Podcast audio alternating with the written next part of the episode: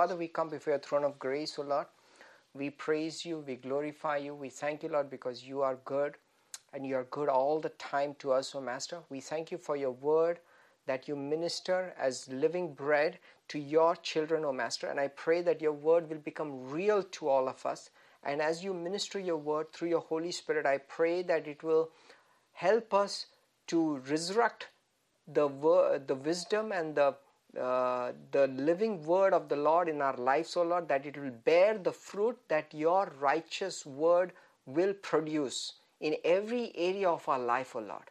Lord, let this word be a revelation to everyone who receives it, O Master, that your Son, the Lord Jesus Christ, will be glorified in everything that you share from the word, O Master. We thank you and we praise you because you are faithful to do it. In Jesus' name we pray. Amen. Amen. Amen. Amen. Amen. Amen. The title of the message is Your Right, Your Perfection of Finished Work. I know we, we talked about it a little bit last time, but I, I, felt that we, we had to just lay a complete foundation regarding that once for all. Uh, we, we just look at it as a focus subject and understand that once for all so that there will never be any dispute in your mind concerning your perfection in Christ Jesus. How many of you are ready for that? Right? That your perfection in Jesus is a finished work. So, can you repeat after me? A finished work. A, a, a finished work. Finished work. A finished work. Your perfection is a finished work. Now, there is a lot of teaching and lot of worldly principles, both in the church and outside the church, will make you believe that you are not yet be- become perfect, you are on the way to perfection, correct? And it's an ongoing process. There are a lot of steps that you have to take, you have to do, and because of that, your reward is always tomorrow. because you are not perfect today, right? One day you will be perfect. And one day when you're perfect, you will get your reward. Sounds very good, but the problem with that is what? That you don't get your reward today. You live in the today, you don't live in the tomorrow. So, unless you receive the reward, you cannot enjoy it and you will always push it forward. So, because you are thinking that, oh, I'm not a strong believer, or I do not have believe like what, what the Bible talks me to believe. I do not do the things that the Bible tells me to do. So you're always pushing it forward. Oh, my healing is dependent on some, my spirituality. Oh, I've not fasted enough. Oh, I've not prayed enough. Oh, my children are not all done all the things that they have done i have made all these mistakes oh i have f- faltered as a believer oh i have done stupid things so guess what so so your your confession is about a future perfection not your present reality. And the Bible says, and this is what Jesus came to the earth for. His whole work, say work, work, work. Your whole work, his whole work was for you to be made perfect. So, in Jesus' eyes and in the Father's eyes, the work is not complete until who is perfect? Until you are perfect, or until I am perfect. So, so if, if, if somebody sends somebody to do a work, right? You send a you you hire a contractor and you say, hey, go here, fix my house. Once you have done it, come back and tell me that the work is done. So if he comes back and the house is not completely done, is the work done? No. No. The work is only done when the house is perfect. You got it? You understand it? So yeah, uh, you can keep your mics on mute because it's going to be difficult for me to not get feedback. So you can always mute, unmute. So always free, free to do that. So let's go back to this very famous verse, and you've heard this verse quoted a lot.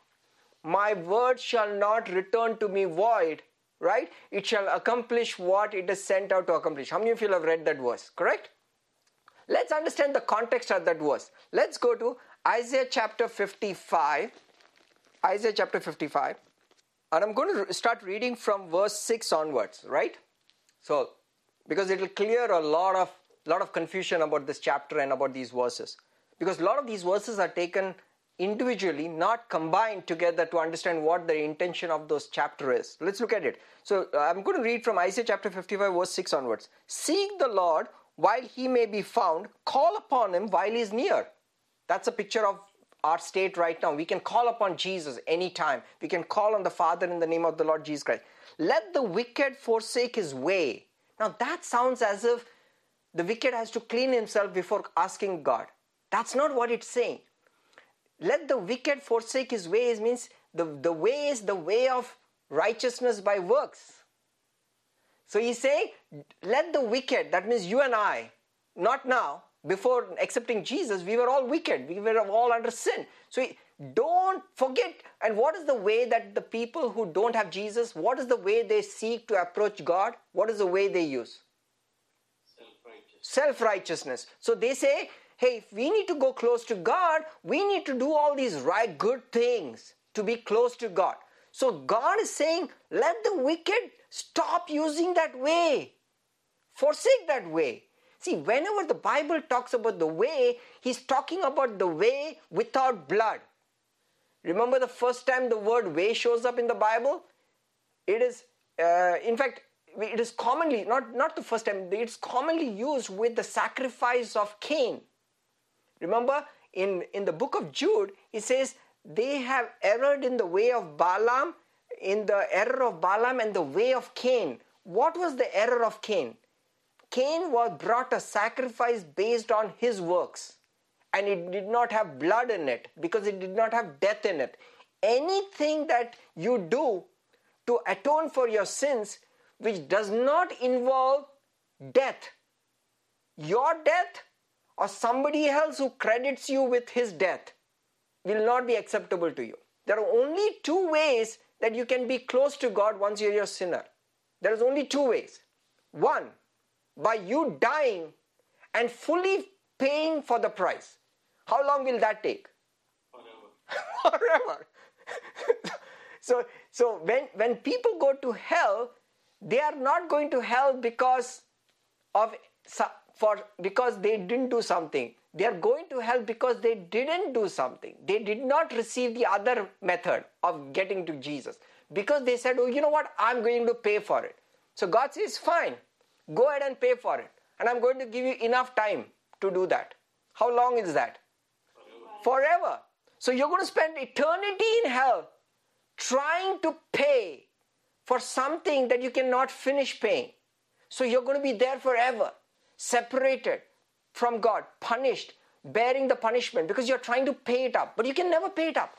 Or the second way is you receive the credit of this death of a man called Jesus who came and died, a, lived a perfect life and died, which he could not. He's like Teflon against which oil could not stick, but still oil stuck because he took you, he became you. He became your, he took your wickedness and he took that death and he died. And God says, Oh, guess what? I'm going to credit you that death. Will you take that death? You will take that death. So he says, so he's telling the wicked man, let the wicked man forsake his way or the way of righteousness by works, and and let the unrighteous man his thoughts. What are the thoughts of an unrighteous man? He's thinking that you know what, I'll become righteous by doing the right things, by fasting more, by praying more, by uh, by uh, giving to the poor. Those are his thoughts. He says, stop thinking those thoughts. Look at what he says. Let him return to the Lord, and he will have mercy on him, hesed on him, and to a God, for he will abundantly pardon. You see, a wicked man, a man who is separated from God, never thinks that God will abundantly pardon. You know, a lot of believers are in that state. They believe that their perfection is good enough till their next sin. The moment they commit the next sin, that's not covered. I have to do certain number of things to get perfection now because I've lost fellowship. Have, how many of you have heard you lose fellowship with God? it's all, it sounds so spiritual, but there is no biblical basis for it as a believer. How can you lose fellowship when you are in Christ Jesus? How do, how do you how does that even work? How does that even look? You are in Jesus, but now you are not in fellowship with Jesus? I mean, how does that work? Fellowship means being with somebody, but you can never be out of that somebody because you're stuck in Jesus right now. Just like when you first sinned, you were stuck in Adam. Whatever you did could never get you out of Adam. All the curses of Adam came upon you automatically. You will, you would give, you would tip a hundred dollars to the waiter, but still, you are still a son of Adam. You would still get evil. No credit was given to you for all your good works because you were stuck in Adam. Ultimately, a second Adam had to come, the Lord Jesus, and get you out out of that prison by he taking that death. And now he's put him in the second Adam. The second Adam is called Jesus. Now for forever you are in Jesus. Forever you are perfect. Forever you are spotless. Forever you are blameless. Nobody can accuse you. Forever. So Josna, nobody is ever dying anymore, okay? Whether you learn or not. It doesn't matter whether you learn or not. You don't learn anything, but you're still perfect. You're still alive. You're still resurrected in Christ Jesus. You make sense? See, now nothing that you do can get you out of this prison called righteousness in Jesus Christ. Let me repeat that once again. Nothing that you do can get you out of this prison called righteousness in Christ Jesus. You got it? Nothing. Nothing. Because the Lord will, how, how does He pardon according to this verse? Abundantly. Abundantly. Means what? Uh, does He keep a record of how many times He will pardon you? No. No. Because if He keeps a record, if so, for example, if He says, uh, George, I'm going to pardon you, but I will, on, I will pardon you only a million times. Is that okay, George, for you? Absolutely not. You'll be exhausted in one day. oh my goodness. I hope you're not sinning that crazy. Annie, you're in big trouble, buddy. I'm glad we are having this session. no, no, I, I definitely know that is a superlative. But but look at it. What what is the problem with a with a count with respect to forgiveness? Because you're never sure. You're never sure because you never knew whether the next sin is the one that is going to put you over the limit. You got it? So the Lord will abundantly pardon.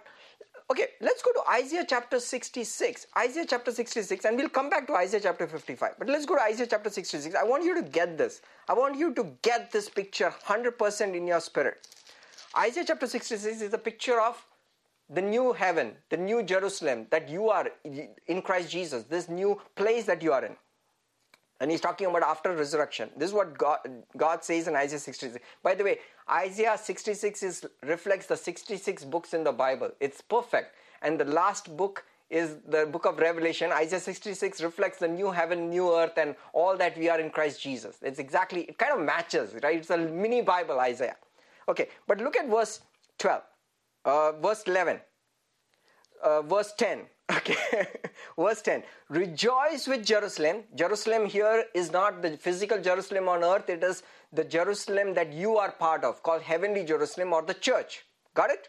So, rejoice with Jerusalem and be glad with her, all who love her. Rejoice for joy with her, all who mourn for her, that you may feed and be satisfied. Now, every believer is completely fed and satisfied with the consolation of her bosom. That means, how are you going to be satisfied? You're satisfied by what Jerusalem provides you. That means, and what does Jerusalem provides you? Jerusalem provides you her prosperity. Jerusalem provides you her righteousness. Jerusalem provides you her healing. You're talking about heavenly Jerusalem, that is the picture of Jesus Christ. He provides you complete righteousness. And what will you do with that? That you may drink deeply and be delighted with the abundance of her glory. You know, that verse sounds little heavy, but what he says is when you drink deeply, what does that imply in terms of supply? There is enough and more. enough and more. If somebody gives you a jug of juice and you have to share it with everybody else, but you are the first one to go and you drink deeply, what are the others thinking? I hope there's enough for me. Hope there is enough for me, you know? So, so typically the guy who goes first, what are you telling him? Drink less. drink don't drink deeply why because there is not going to be enough left for everybody else so but what god is saying in isaiah 66 drink deeply deeply of what of his glory and based on the last message that we studied what is his glory His good opinion about you. or your righteousness that he gives to you as a gift that means how much can you drink deeply of his righteousness There's no end. there's no end. You know, there was one person, one disciple in all of Jesus' disciples who really tested that limit of abundance drinking. Who was that? Peter. Pete, Peter really tested the limits on how much he could be pardoned. In fact, he was the one, I think, who asked, How often should I ask, uh, pardon my brother? And Jesus said, 70 times 7. That means like no limit because he's God says, God, God, that applies to God also. How often should God forgive you? How often should God forgive you? Forever. Forever. 70 times 7. That means there is no limit to it. I think somebody with some calculator would be already calculating 70 times 7, but that's not the point. because he's saying that you cannot you cannot so if i'm making a demand of you that you forgive that's because i am doing the same thing but peter drank of this deeply that means he said okay what if I mess up? Will God forgive me? Jesus forgive me. Jesus did. What if I tell Jesus, if I rebuke him? And Jesus called him Satan. He said, Satan, get behind me.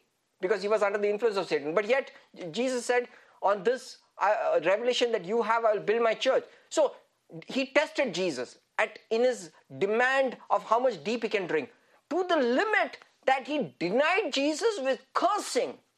He did almost verbatim what maybe uh, Judas did. But Judas was not born again. Judas had not accepted Jesus as God. But his level of transgression came and may, may have even exceeded what Judas did. He, because he denied him three times with cursing and he, he, he was tormented and he was sad and he wept bitterly. But he knew he had messed up. But what happened?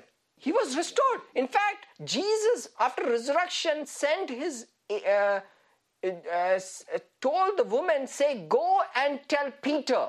First word out of his mouth was, go and tell Peter that I am resurrected. Why? That should, he should be the last one.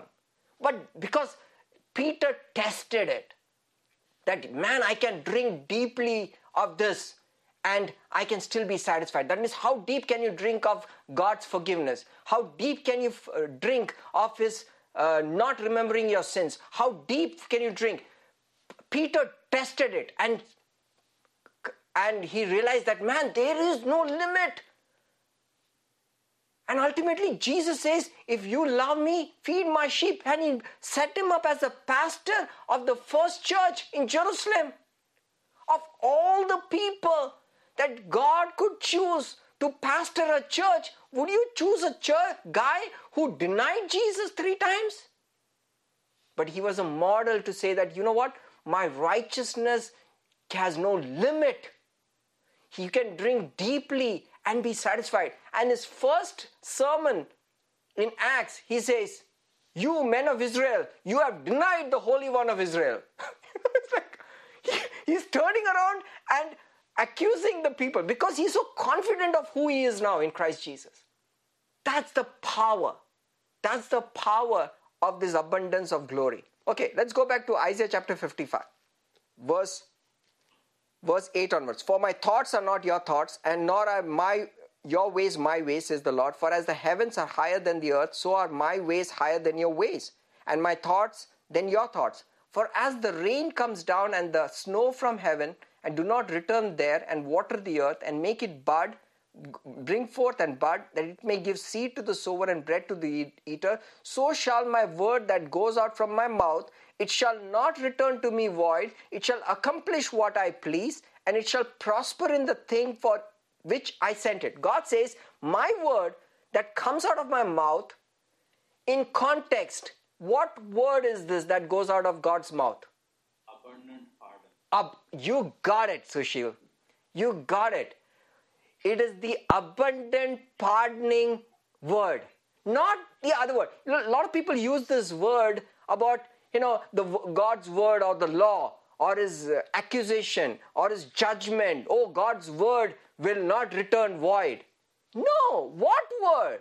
The context here is very clear. The context here is the word of forgiveness, the word of righteousness, the word of abundance of pardon. He says, This word, this word will accomplish what it wants. But you say, But that's not how I, I receive good things in my uh, uh, walk with Christ. The good things that happen in my life is because I followed what God told me to do.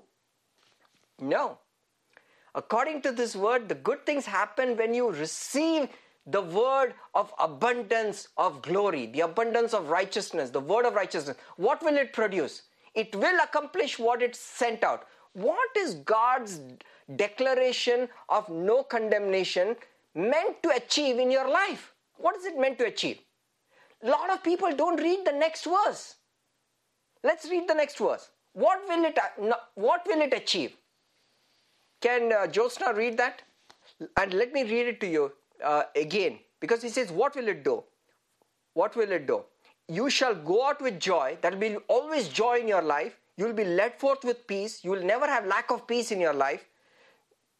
The mountains and the hills will break forth with singing before you. What does that mean? It means like your job situation your job area will start producing stuff in your life.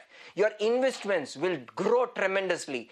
Your influence is going to all, everything will break forth into joy before you. That means it is all going to produce fruit. Why? Because I received this word of righteousness, and this righteousness word is creating all these blessings. You got the picture? So, what is happening? What, this, this effect of this receiving the word is the work that God has sent this word to do in your life. That the prosperity that comes in your life, the influence that come into your life, the victory that comes in your life is the result of the word that you have received. You got the picture? My word shall not return void. It shall accomplish what. That means by, by me abundantly pardoning you and you believing that, you will suddenly become very prosperous. You never connect that two and two together, but that's exactly what's going to happen. Look at the next verse. And all the trees of the field shall clap their hands. Instead of the thorn shall come, shall come the cypress tree. Instead of briar shall come up the myrtle tree. This harkens back to what in the Genesis? The curse. Remember that Cain, after he killed uh, Abel, God said the ground will no longer yield its increase to you. It's a law that is right now in the earth. Whatever strategy you do, whatever financial methods you try, whatever seminars you go to, how many books you read, whatever software you use, whatever jobs you apply, it will not produce fruit. And have you seen that? I have actually seen that. I've seen in people's life more brilliant people than me, more smarter people than me, doing all the software and the techniques and influence with me. It just doesn't seem to work for them. Why? Because there's a curse on the ground, that there is a curse that will operate. That curse is only reversed in you believing the righteous word, righteousness message by faith in Christ Jesus. It will only get reversed by that. It, it's a law. Let me ask you a question. Before you had internet, before you had worldwide web, before you had Wi-Fi, could you do any of the stuff that you needed to do? Yes. Did you eat more food then or you, more, you eat more food now? So it's not like you made a big difference just because you had more technology. Have you are you wearing better dress now than before you were wearing better dress but then? Is your health better now than you had health before internet? No. Nothing has changed. Just because you had more technology, more knowledge, It has not improved your lifestyle. It's not improved your peace. It's not improved your joy. It's not improved your prosperity. So obviously the curse is still working. In fact, you're working more for the same or even less right now. You're not living in a bigger house than you ever lived before. You got it? You see the picture? Because the curse is still operating. Because the thorn is still there. The briar is still there. It's only reversed in the word of righteousness that comes out of God's mouth and you believe it. What word? The word that you're abundantly pardoned. And that's the word that is not preached. That's the word that nobody tells. That's the word that nobody shares. Why? Why is it? When you know that's the only word that will produce the fruit, the fact that you cannot be condemned, the fact that you are always forgiven, the fact that you can make no mistake, that the fact that you're always perfect. Why is that that word doesn't go forth? Because there is an agenda by Satan and his kingdom to hide that glorious word. That is why the Bible says when Mark chapter 4, when sower sows the word, what happens? Who comes immediately and steals the word? Satan. Have you noticed that? He comes immediately. Which word? Not the word of the law, not the word of works, not the word. What word does he steal immediately? The word of righteousness that God doesn't find fault with you. He robs that right away because the way he robs it, he says, "Oh, that's those guys are called those those uh, what do you call Hyper grace. guys. Oh, these guys are like crazy, man. They are they don't keep the law. Oh, these guys just don't uh, you know they believe that uh, they can do anything and get away with it. Uh, they are.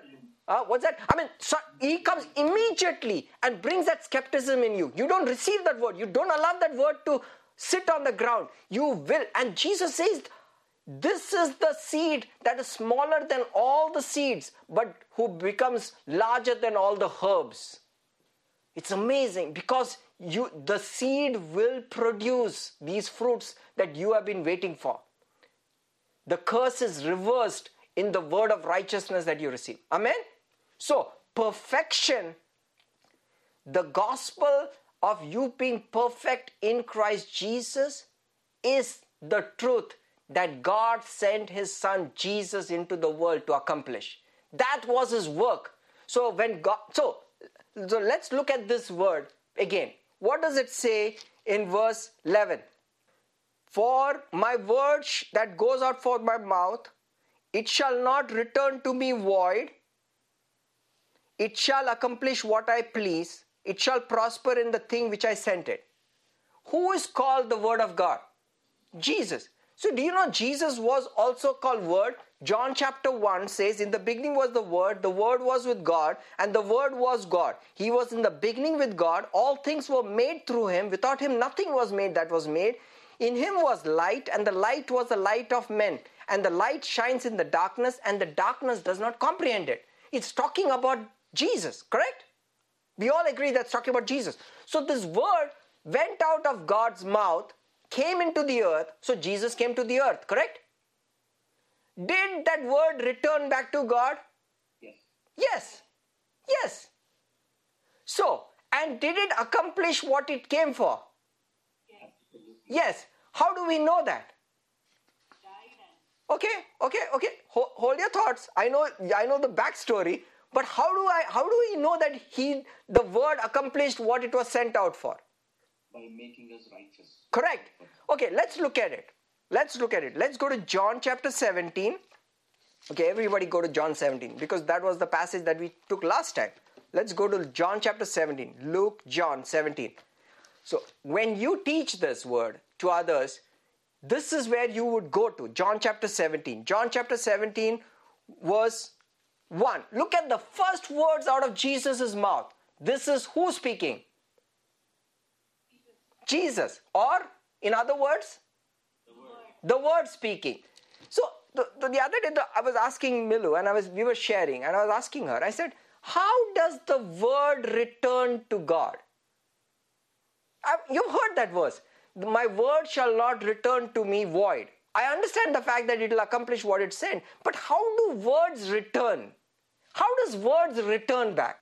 As fruit? No, no, no. See, so you so the word says, God says, My words I go out of my mouth, then the words come back. How do they come back? Okay, forget about you. Just if guess you are not there in the picture. God says a word. You think because you are not there, the word will not now come back? You are too important, Annie.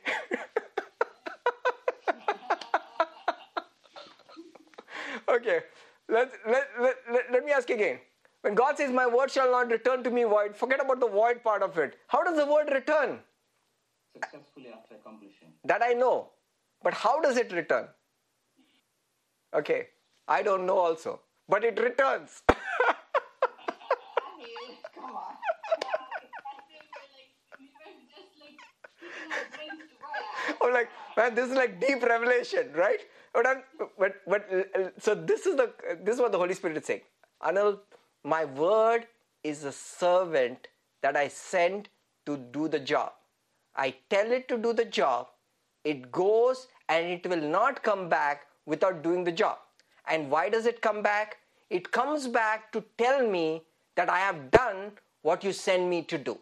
You got the picture? So God's word is a servant. Your words are a servant. Now, when you get this revelation, it will change your life. I'll tell you why.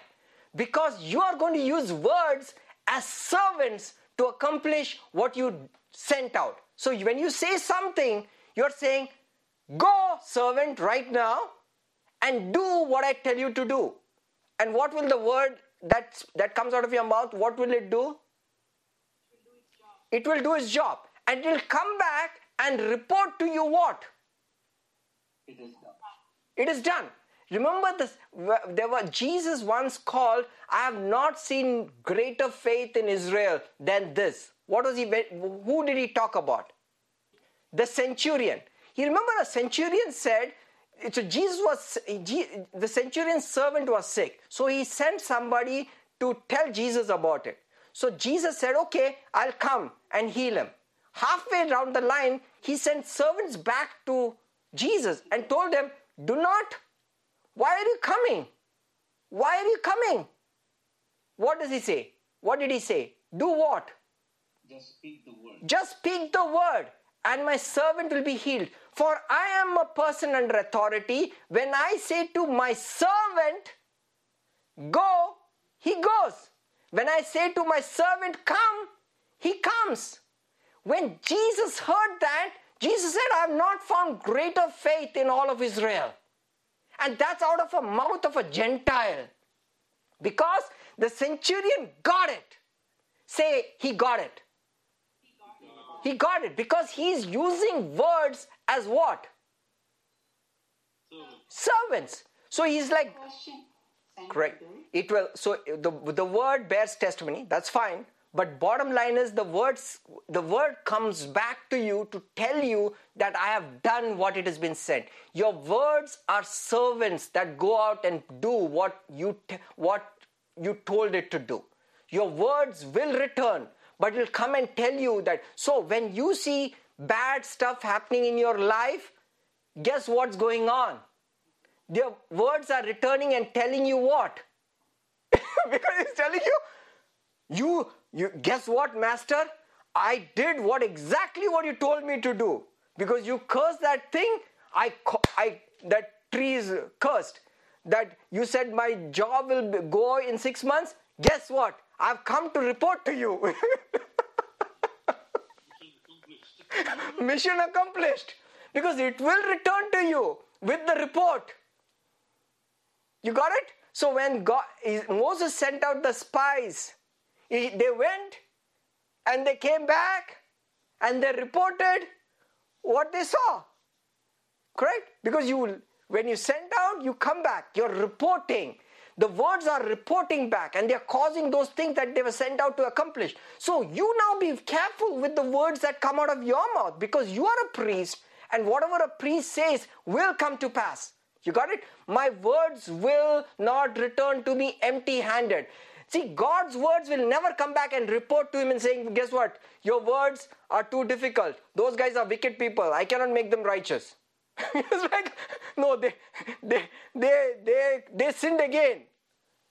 God says, What did I tell you to tell them?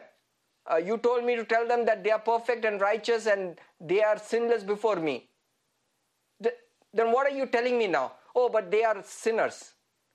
They are breaking all your laws. They cannot do that. God's words will say, if I say they are righteous, come back and report to me and declare to me that it has produced the fruits of righteousness in their life. And God measures fruits of righteousness by very concrete things. It's not like the super spiritual uh, holiness feeling that you have. He says, like, yes, okay, does he have a bigger house? He, does he have influence in his job? Is he increasing? Is his health well? So that's the fruit. So the word of righteousness is not this good feel message that God sends out that you may feel good about it. He wants to see the fruits of it. And the fruits will produce because it has nothing to do with you. It has everything to be the obedience of that servant to the master that sent him out. Do you understand what I'm saying? What the God's word of righteousness is so powerful, but it will only do if it is allowed for you to receive it. But if you don't receive it, you, it won't do the work.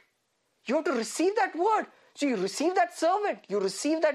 That's why Jesus said, if you don't understand this parable, how will you understand all parables? Because this is the heart of my word. It's like if you do not, you are a ground. The seed will produce what it's supposed to do, but you have to allow the seed, receive the seed in your life. I don't care how you receive it. You receive it 30 fold, it will produce a 30 fold return. 60 fold, 60 fold, 100 fold, 100 fold. What word? What word? Word. The word of righteousness. Brothers and sisters, I'm telling you, you have to give yourself entirely to this doctrine. Entirely. You have to meditate on it day and night. It will produce the fruit. You'll say, but I, I don't do I don't have to do the other thing. He said, look at what Martha and Mary did. Mary chose the one part. She received that word of righteousness sitting at the feet of Jesus Christ. But you say, don't you think I should take care of the household? I just fed 5,000 people with five loaves. Don't you think I can take care of that? What produced that miracle? The word of righteousness. So he says, Mary has chosen the good part and it shall not be taken away from her. That means she has received that seed.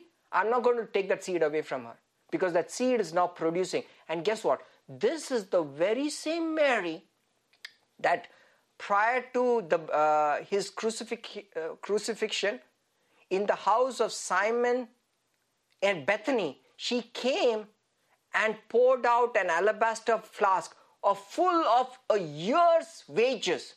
Let me ask you a question. When was the last time you gave an offering that was equal to your year's wages?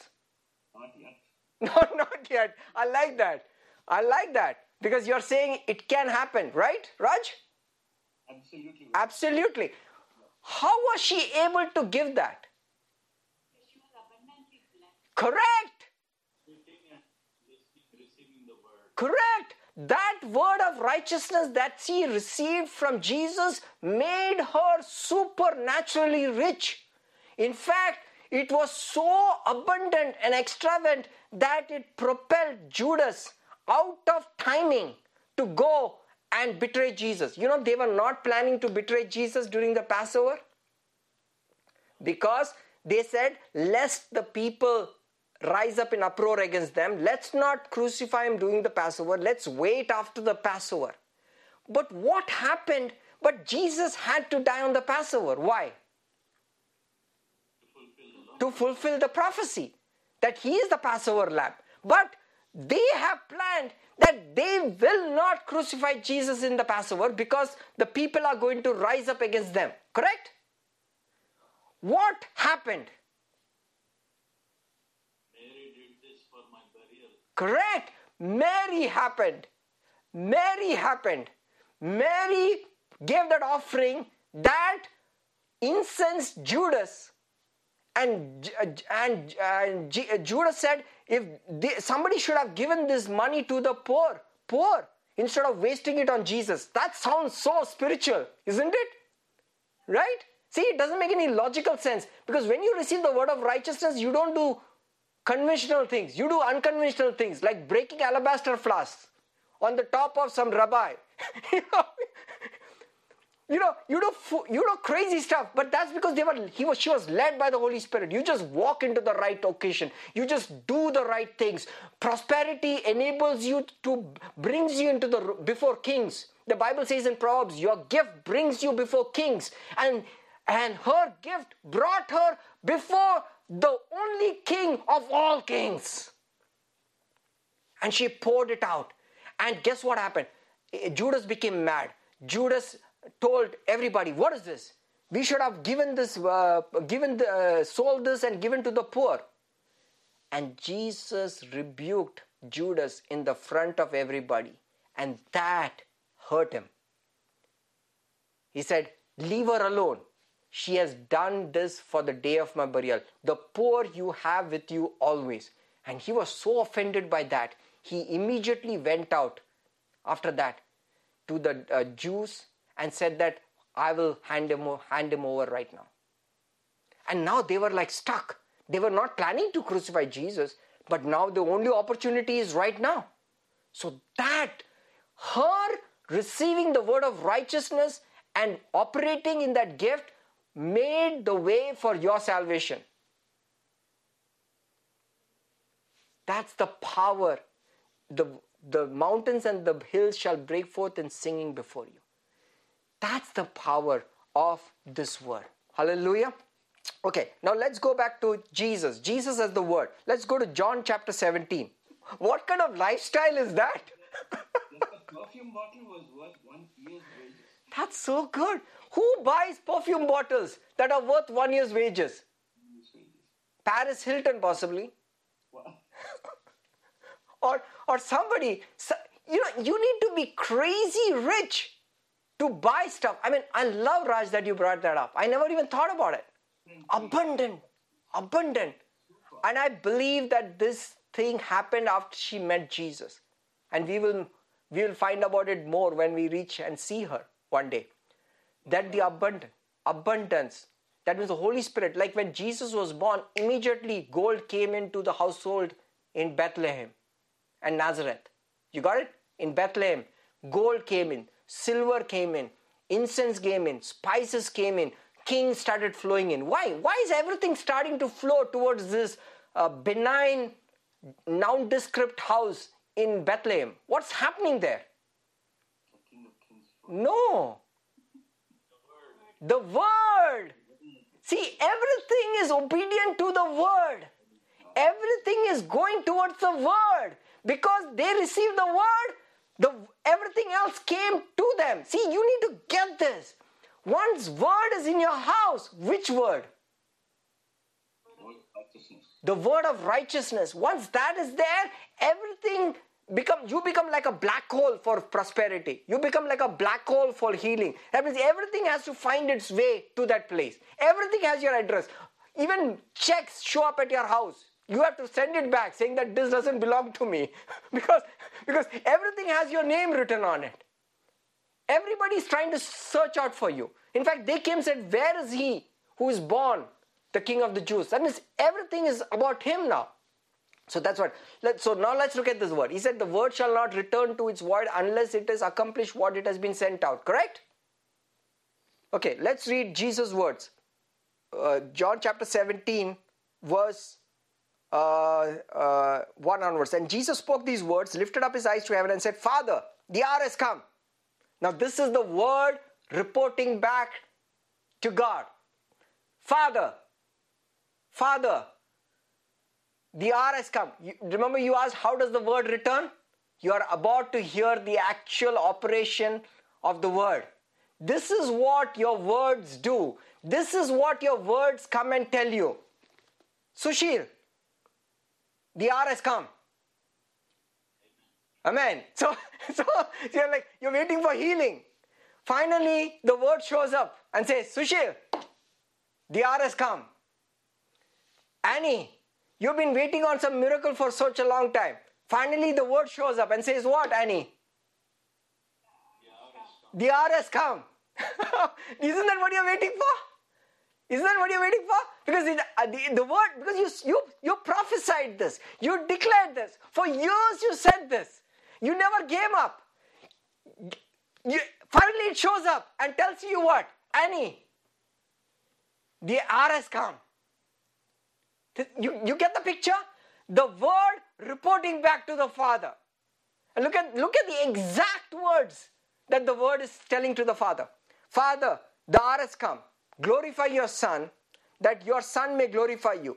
You have given him authority over all flesh. That means the word has authority to change every situation. It doesn't matter who is in the way. It doesn't matter whether you have enough money to buy that house. It doesn't care because who has authority over all flesh? The Word. So the, the Word is coming back and telling the Father, guess what, Father? The Word has authority over everything that you wanted to tell. It's, it's happened. Talk about it. He shall give him eternal life to as many as you have given him. That means he doesn't discriminate. It has nothing to do with what they do. It doesn't matter whether they sinned. He will give it because he wants to.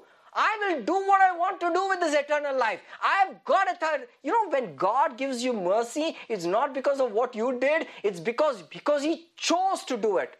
You know, many times, many times if you hear a man telling you, Don't tell me what to do, I will do what I want to do. Is that good news or bad news? bad news. When, when, when if you hear a man saying that, or if you hear of, if of all the people, if your wife says that, oh my goodness. If, a, if your wife says to you, don't tell me what to do, I will do what I want to do. Is that good news or bad news? Because when a, when a man says this, or when a woman says this, when the moment you hear that, you think negative, correct? But when God says that, He's thinking positive. He says, Don't tell me what to do. I will bless you whether you like it or not. That's what He's meaning. I will forgive you whether you like it or not. Who are you to tell me that I should not forgive you? Who are you to tell me that you don't deserve it? Who are you to tell me that you are not ready for healing? Who are you to tell me? I will do what I want to do and I will do it how I want to do. You know what? Paul used that exact language in Romans chapter 9. He says, if God, out of his abundance of his riches of his mercy, wants to show himself strong, who are you to tell no? If God wants to show himself strong by blessing you, who are you to tell don't do it? If God wants to give you a million dollar house, who are you to tell don't give me? Others will think bad about me. Guys, what's your problem? It is his reputation. It is his job. It's his victory. It is his name. I Milu always says, don't scream when I get too excited, but but but there are some points that you can only get across by screaming. Okay?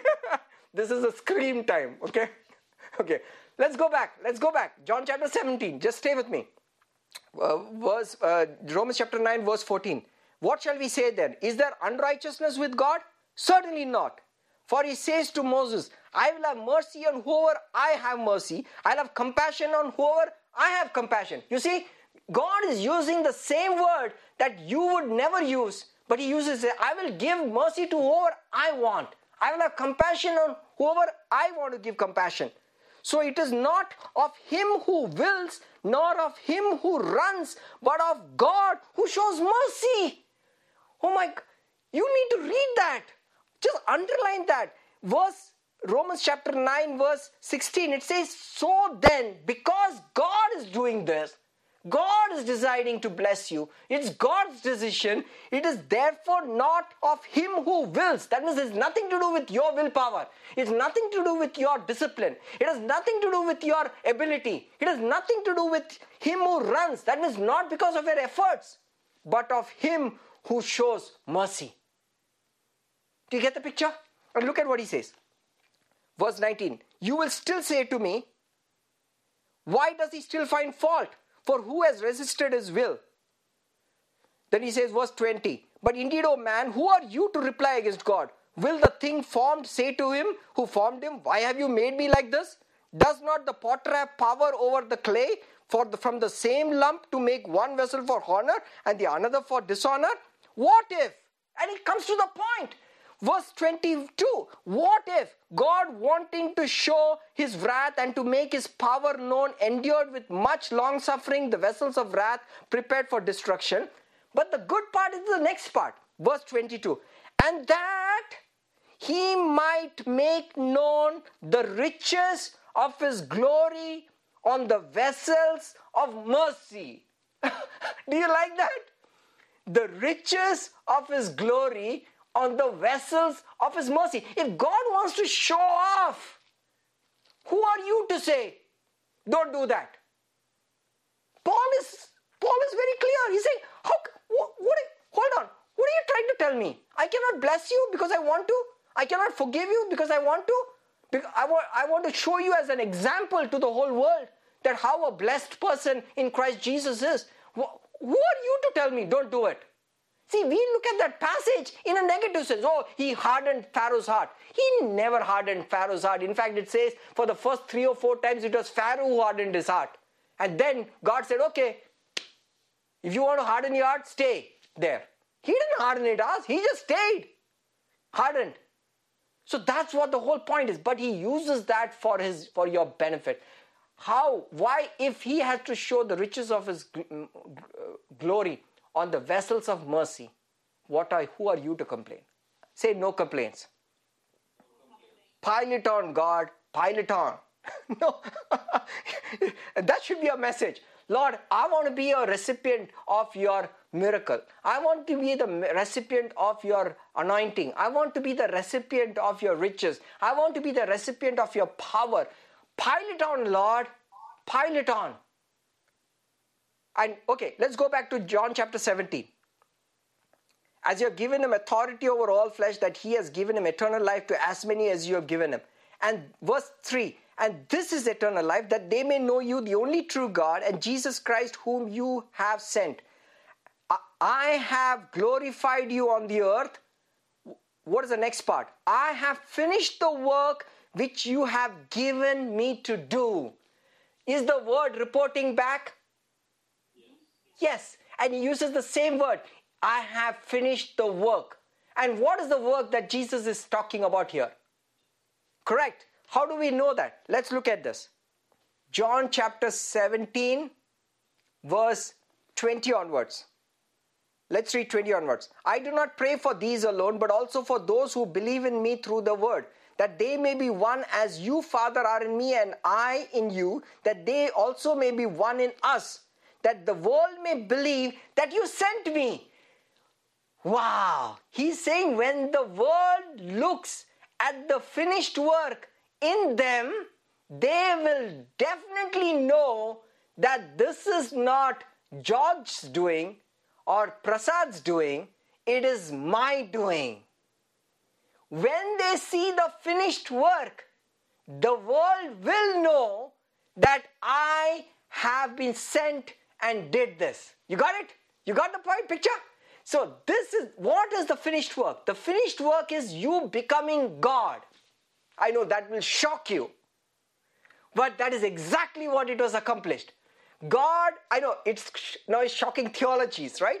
I mean, it is like you know, your traditional mind. You becoming God? Yes, because you, God made you in His image, but the fruits of it was never seen because Adam sinned. Now, in fact, Jesus Himself said, when the Pharisees said, "How can you say that my you and my Father are one?"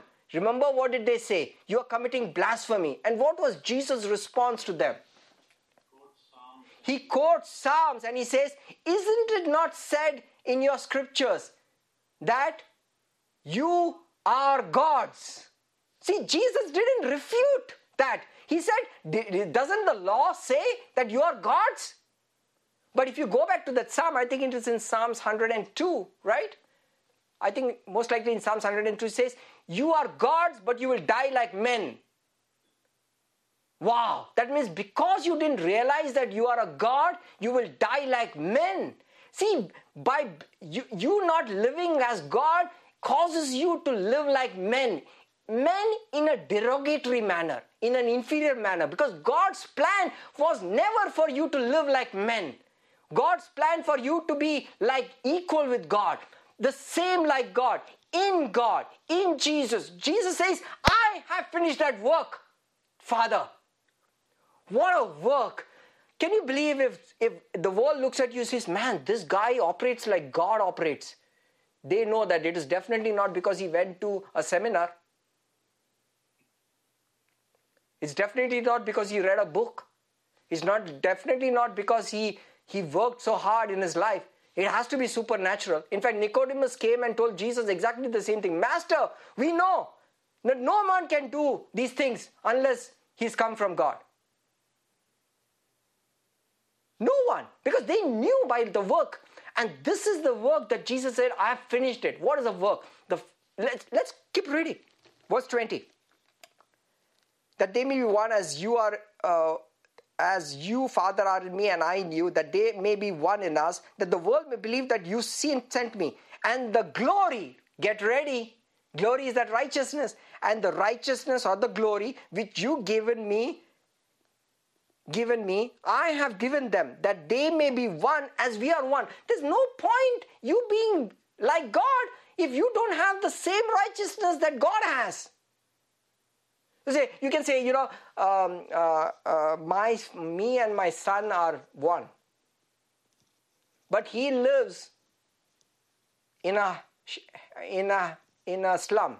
But I live in this mansion. Does it make sense? No. If I and my son are one, he has access to everything that I have. He lives like I live. He operates like I operate. He is as rich as I am rich. See, that's why he's saying, I have given them the same righteousness. Is he in the process of giving or he has given? Past tense or future? Past tense. Past tense. He has given. It's done. Keep reading. Verse 23, and this is the verse I want you to underline in your Bible. This is the finished work of Jesus Christ. What's the title of the message today? Your perfection, a finished work. It's a past work. It's finished. Look at what he says in verse 23. I in them, Jesus is talking to the Father, I in them, you in me, that they may be made perfect in one that the world may know that you sent me and have loved them as you have loved me. Your perfection is Jesus' accomplishment. This has to completely settle yourself in your spirit. You need to know that perfection is an accomplished work of Jesus Christ. The word reported back to the Father that I have made them perfect. See, this is a conversation that Jesus is not having with you. This is a conversation that Jesus is having with his Father. And you are just eavesdropping in that conversation. And the Holy Spirit allowed you to eavesdrop into this conversation for what purpose? He made you eavesdrop in his conversation so that you will know that what the Jesus talk thinks about you is matches reality. So, like for example, if somebody says something to you, and somebody says something about you to somebody else, and he and you eavesdrop in that conversation, which one do you hold more credibility? Correct, because because this person is telling somebody else about you is more likely to be true than somebody who tells you directly on your face. Correct? Because the chances that somebody is just flattering you or somebody is just telling you because to make you feel good is very likely. But somebody who, when you are not in your midst and says something about you, most likely is the true reflection of what he thinks. Yes or no? Correct. So when Jesus is telling the Father, I have made them perfect, and you just happen to hear that, what does that give you? Confidence confidence because it will make you confident to do what? Go to Hebrews chapter 10. Go to Hebrews chapter 10. Hebrews chapter 10. Hebrews chapter 10, verse 19. Therefore, brethren, having boldness to enter the holiest by the blood of Jesus, by a new and living way. Look at the word way shows up, which his, he consecrated for us through his veil, which is his flesh, and having a high priest over the house of God, let us draw near with a what heart? A true heart, a heart that is not afraid. Why? Because you know that you are perfect. See, you cannot enter the most holy place of the temple without being confident about what? Who could come into the most holy place in the temple? Only the high priest. How many times in a year? Once. And when he comes once a year, what does he have to do to be in the holy place without dying? He has to sprinkle himself with the blood of blood of the lamb. That's the only condition. It doesn't matter what he did outside. He has to come in with the blood. So that's the way. He can only come because he himself is a sinner. But the only way he would not die is because he is proclaiming that, hey, hey, don't kill me. I already died. How did he die? When he offered the lamb, he's saying the lamb is me dying because he's talking about Jesus. Jesus died. He's borrowing the death of Jesus as a credit and he's entering the holy place and saying, Don't kill me. I already died. And the God looks at it and says, Yes, I see the blood of the Lamb. That means I see the blood of Jesus Christ. I, I agree, you died. And you're righteous because of his blood. Amen? So, so he goes in once a year. That's it. But right now, Paul is saying in Hebrews chapter 10, he says, have the boldness with a true heart to go into the Holy of Holies. Why? Because of John chapter 17, you are already perfect once for all. You can go in with this boldness because this perfection has to do with what aspect of you. Okay, keep reading. Verse 22 Let us draw near with a true heart in full assurance of faith, having our hearts sprinkled from an evil conscience. So, perfection has everything to do with your conscience. Okay, I want everybody to unmute your mic and repeat after me. My perfection has everything to do with my conscience. My conscience is clean My conscience is clean. and I am perfect in my conscience and I am perfect in God's eyes. And I am perfect in God's eyes. So, this is where it's normally misunderstood.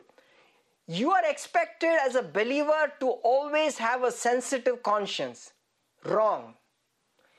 As a believer, you should have a true heart and a clean conscience. A clean conscience is a conscience that does not condemn you of sin. Let me ask you a question. Because if you had sin consciousness, you would not be perfect according to God's standard of perfection. How do I know this? That He's talking about sin consciousness as being a mark of test of perfection. So let me repeat this. The true test of perfection is what your conscience tells you about sin. How do I know this?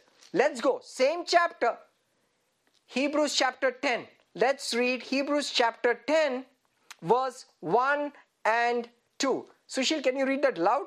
For the law, having a shadow of the good things to come and not the very image of the things, can never, with the say, same sacrifices which they continually offered year by year, and this is the most operative important word, make those who approach perfect.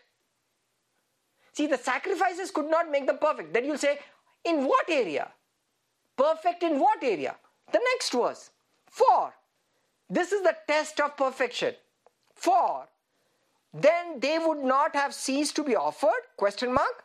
For the worshippers, once purified, would have no more consciousness of sins. You see, Paul clarifies what it means to be perfect. If you are perfect, you will not, you will pass the test of perfection. What is the test of perfection? No more consciousness of sin. No more consciousness of sins. Not my words. This is the words of the Holy Spirit according through Paul that he writes in Hebrews that if you are perfect, you will have no more consciousness of sins. So if you are conscious of sins, that means you are saying that you are not perfect. But Jesus said to the Father, I have made them perfect. Who is lying? Let's look at that consciousness. Consciousness is what perfection is always related to consciousness. Let's read uh, Hebrews chapter 9, verse 8 and 9.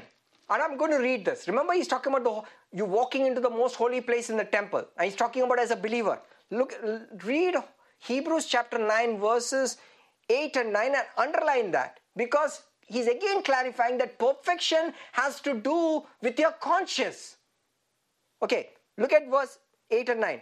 For the Holy Spirit, indicating this, that the way to the holiest of all was not yet manifest. Like when the first temple was standing, the way to the, enter the holy was not available. So the Holy Spirit indicating this, that the way to the holiest of holy all was not manifest while the first tabernacle was still standing. It was symbolic for the present time in which both gifts and offerings were offered, which cannot make those who perform the service Perfect. perfect with regard to what? Conscience. See, God's plan was by offering sacrifices under the Old Testament, they had to be perfect with regard to what? Conscience. But could the Old Testament, the sacrifices, could it achieve that? No. But what happened when Jesus died? Cleansed. And he, our conscience became perfect because there is no more what? Consciousness of sin. Consciousness of sins consciousness of sins. So it's important that if God says in Jesus, I have finished the work, I have rested, my work is done, your perfection is an accomplished reality, then what is an accomplished reality? There is no more consciousness of sins for a believer. Amen? And what is the power of that? The, that's the benefits of Isaiah 55. The mountains and the hills shall break forth with dancing before you. Why do you think the thorns and the briar is still showing up in your life? Because you still have consciousness of sins. You have not received the words. Remember, therefore, in Mark chapter 4, what throttles the word? The briars and the thorns, they grow up and choke the word. Do you see that thing? Because you don't have consciousness of righteousness you have consciousness of sins you're conscious of or your of your failures you're conscious of your past mistakes you're constantly meditating on that and therefore it's always producing all the evil under the law. And therefore paul says in hebrews chapter 10 let us hold fast verse 23 to the confession of our hope without wavering for he who promised is faithful. Why? What confession is he talking about? The confession of your perfection. So when you read that word, let us hold fast your confession, I want you to underline that and write in brackets your confession of your perfection. Can you write it down? Let us hold fast our confession. So people say, you know, hold fast the confession that Jesus Christ is Lord. No! You that you already did. You would not get into the kingdom without confessing that. Oh, you have to keep on confessing that Jesus Christ is Lord all the days of your life? No. You already did that. That's not the confession. The whole context is 9, 10, 10. He's saying, stop confessing that you're not perfect right now.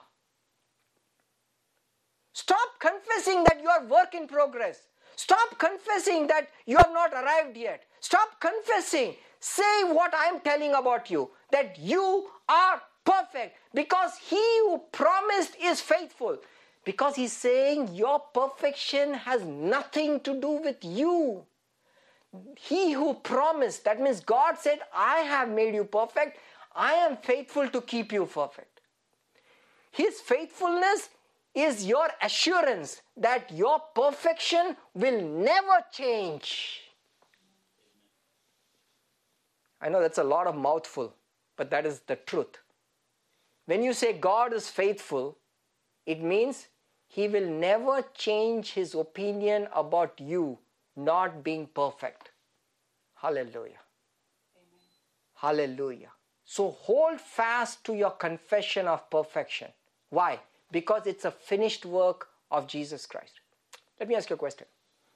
If somebody is building a house and he he is an architect, he builds the he gives the plans for the design and everything is done and he ge- gets all the house done and everything is done. When do you say that the house is done?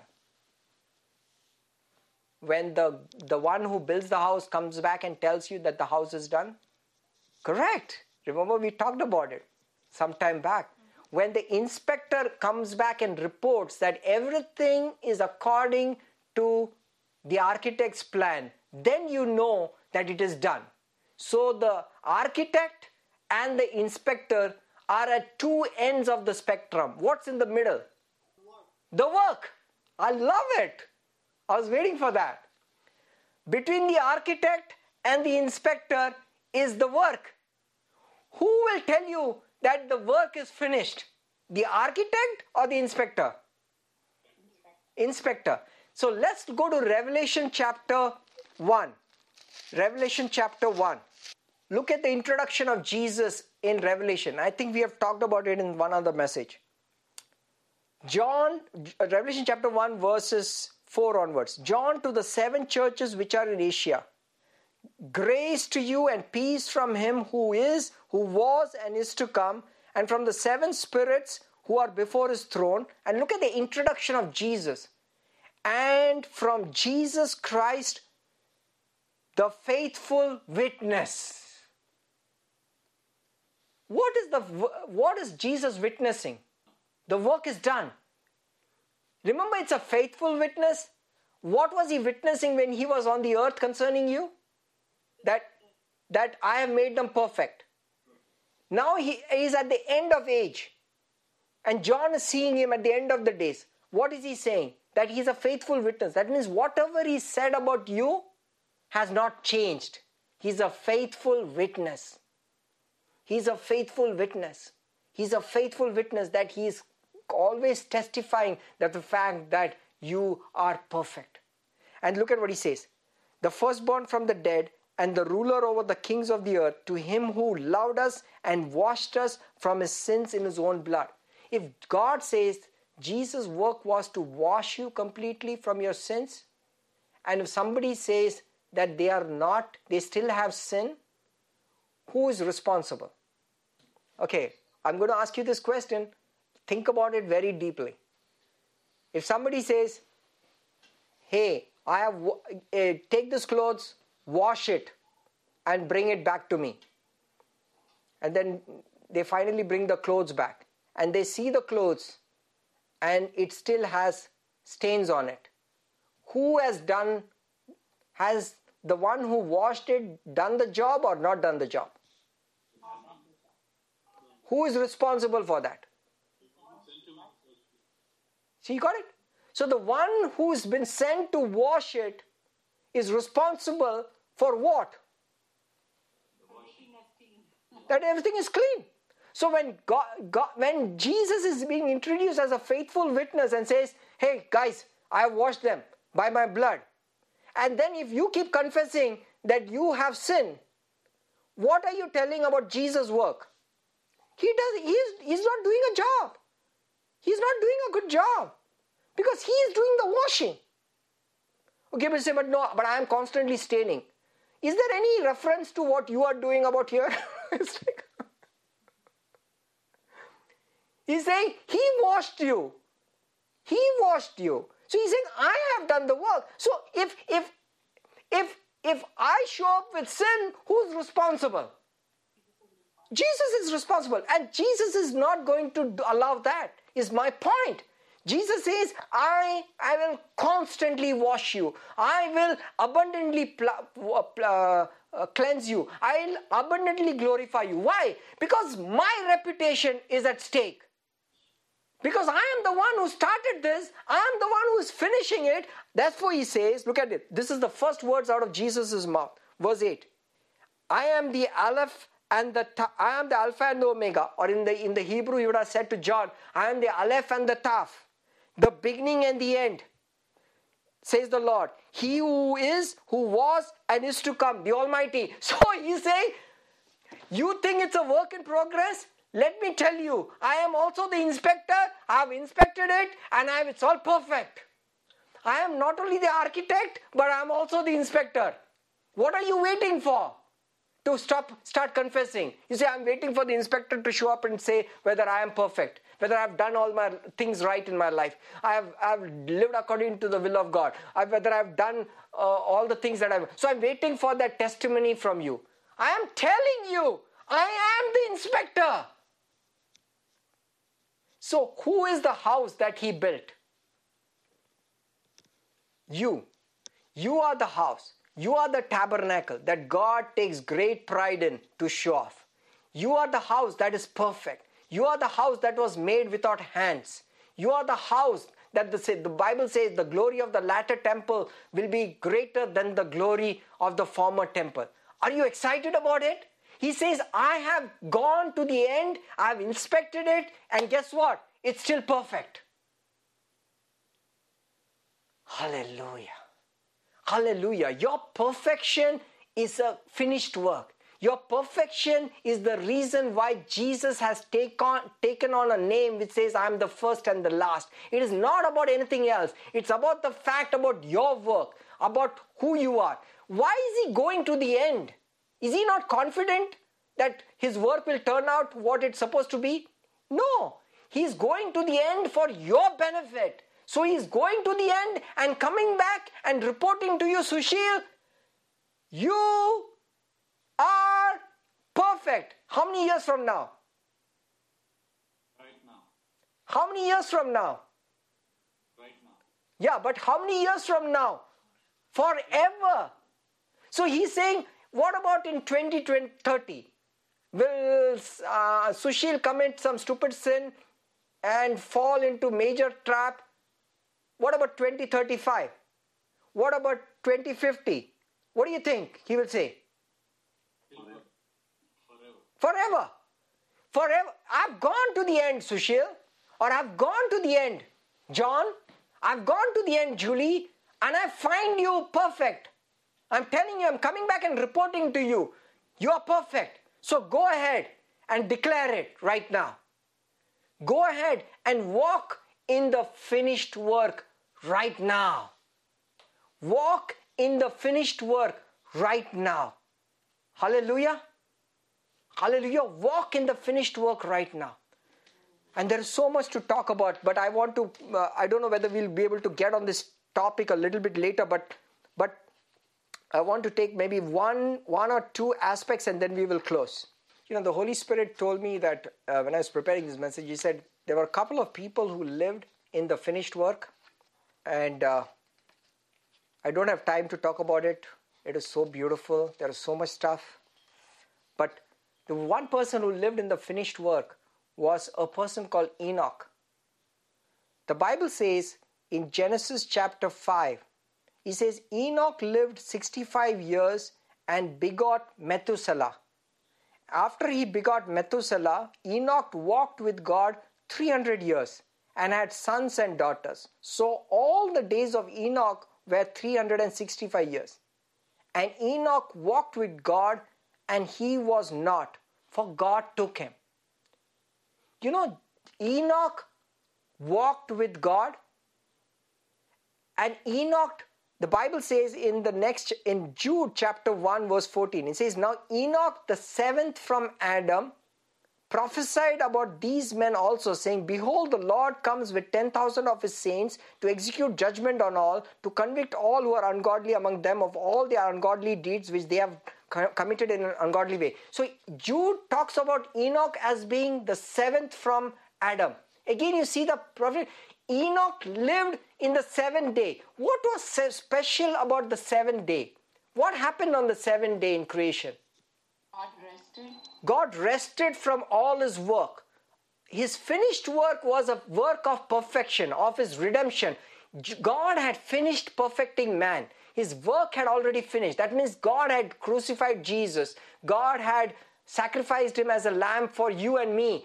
God had paid the price and everything was finished, and then he said, It is good. But you'll say, But I don't see all that. But it is there. In the seven in the six days he had finished all the work. On the seventh day, he rested. So when he rested from all his works, he rested from all of his work of perfection that he did for Adam. Enoch had this revelation. And the Bible credits Enoch with being the seventh generation as a picture of the day of rest, Enoch being rest. So, what happened to Enoch? You know that Enoch never died? After he begot Methuselah, he was taken and he was not. He never died. Why? Because Enoch lived in the finished work. How did he finish? You know what was the name of his son that he had? Methuselah. Methuselah means what? Methuselah in the Hebrew means his death will shall bring the end. So when his Enoch was 65 years, he has a son called Methuselah. After he has a son called Methuselah, he walks with God 300 years. I want you to focus on it. I give you, you'll get this revelation. You'll see the power of this finished work. Even look at this man. What he does is he's, he names his son Methuselah. Methuselah means his death will bring the end. His death will bring the end. His death will bring the end. So every day, as Methuselah is growing up, what is Enoch confessing? His death will bring the end. His death will bring the end. So, what is he doing? Calling for the end. No. He's proclaiming the Lord's death until he comes. Does that sound familiar? Why? Communion. Communion. When you take communion, Paul says in 1 Corinthians chapter 11 verse 23, when you take bread for as often, this is Jesus directly appeared to Paul and gave him this revelation. I'm going to read this powerful revelation of Jesus to Paul. 1 Corinthians chapter 11 verse 23. For I received from the Lord that which I also delivered to you. So he received this from Jesus. Can you believe that Jesus showed up to Paul and told him this revelation that will make you never die? He tells you this. He says that the Lord, in the same night which he was betrayed, took bread. So Jesus recounts to Paul. Paul was not there when Jesus did that. But Jesus shows up and tells him, Hey, Paul, do you know what I did? I did this. I took, take, he took bread, he gave thanks, he broke it and said, Take, eat, this is my body which was broken for you. He's talking about his death. Do this in remembrance of me. In the same manner, he took the cup after supper and he said, This cup is the new covenant. What are the terms of the new covenant? What are the terms of the new covenant? How many of you all have underlined the terms of the new covenant in your Bible? With a show of hands. No? Okay, go ahead and underline it. Do you have a pen? Go ahead and underline it. It's in Hebrews chapter 10. Hebrews chapter 10, verse 15 and 16. I'm going to read it. Did everybody get? Do you have a pen? You have a pen? I want you to underline it. Okay, Hebrews chapter 10, verses 15 and 16. This is the new covenant. You need to know the new covenant. Everybody knows the Ten Commandments, but a lot of believers do not know the new covenant. He says, This is the new covenant. Now, but the Holy Spirit also witnesses to us. See, look at the word witness. For after he had said before, verse 16, get ready to mark it with red. This is my covenant which I will make with them after those days, says the Lord. I will put my laws into their hearts, not the Ten Commandments, and in their minds will I write them. He's not talking about the Ten Commandments. He's not writing the laws of the Ten Commandments. He's, he's talking about the law of faith of righteousness. Then, verse 17, and he adds, Their sins and lawless deeds I will remember no more. That's the terms of the new covenant. Underline this. highlight this. So when Paul, Jesus says to Paul, he says in uh, First, First Corinthians, he says, chapter 11, verse 23, he says, This cup is the new covenant in my blood. What is the new covenant? Your sins and lawless deeds, that means your deeds that you do by breaking the law, what will I do with them? I will remember no more. Why is it important to, for you to know that He will remember no more? So you yourself, you yourself should not remember it because what, where you, where do you remember it? Do you remember it in your mind or in your conscience? Because the conscience is the one that uses this remembrance to accuse you. You got it? But God has says that I made you perfect with regard to conscience by telling you the terms of the new covenant. The new covenant is a contract. How many of you all break contracts, written contracts? You don't. You don't break written contracts. How do you think God treats his contract? A covenant is a contract. He says, "A new covenant, covenant in my blood." You don't you don't break contracts written in ink. You don't make contracts sent to you by email. How much more a contract that is written in the blood of a man? He says, I will not break it. What is the terms of the contract? That I will remember your sins and lawless deeds. That means the deeds that you do by breaking the law. I will do what with that?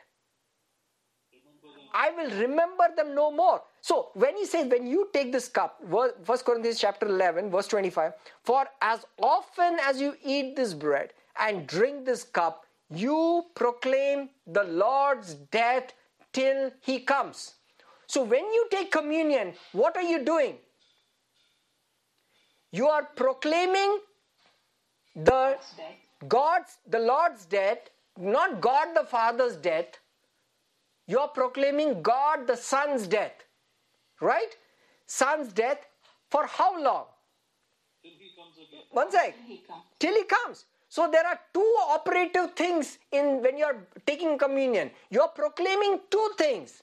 What are the two things that is that you proclaim? You are proclaiming that Jesus died for you.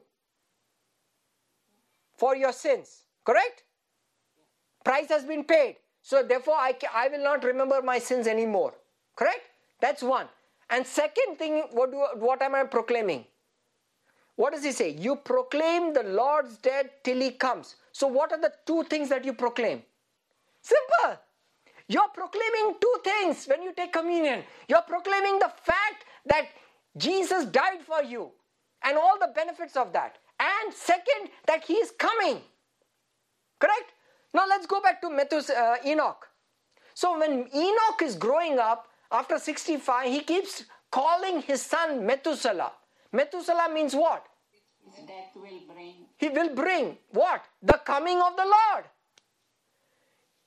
The coming, his death will bring my righteousness. His death will bring the finished work. His death will bring the end. What is the end for Enoch? The end is his perfection. So he is constantly declaring, looking ahead and saying, his death, the Lord's death, because the Bible says he walked with God because he saw Jesus Christ. He says he walked with God. He walked with God. He saw Jesus and he says, Jesus, you're going to die one day and your death will bring my perfection. And then you will come back into this world with me riding in the clouds. He had this revelation and he kept confessing it, holding fast to his confession every day by calling his son what you God tells you to take communion with. So powerful. When he did that, what happened to Enoch? He did not die. Why? Because he is confessing that Jesus died for him. He is living in the seventh day, even when he was not in the seventh day. You see the benefits of the finished work?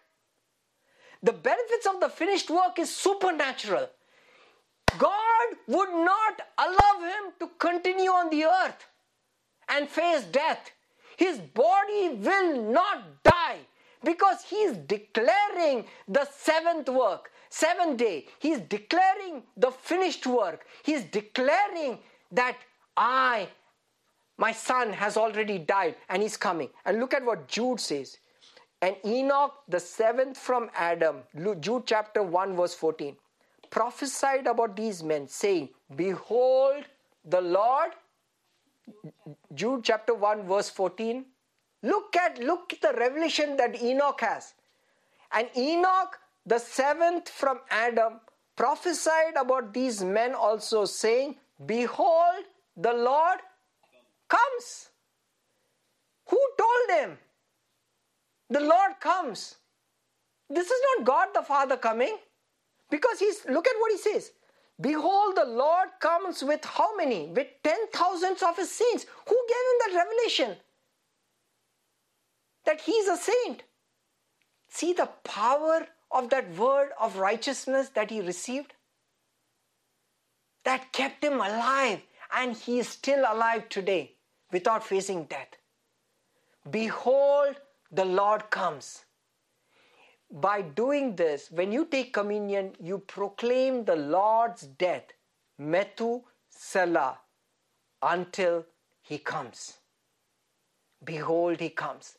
You know, that's the power of living in the seventh day, in the finished work. Your perfection is a finished work. Because he, Enoch confessed that he, he is perfect in Christ Jesus, guess what he is? What is he now?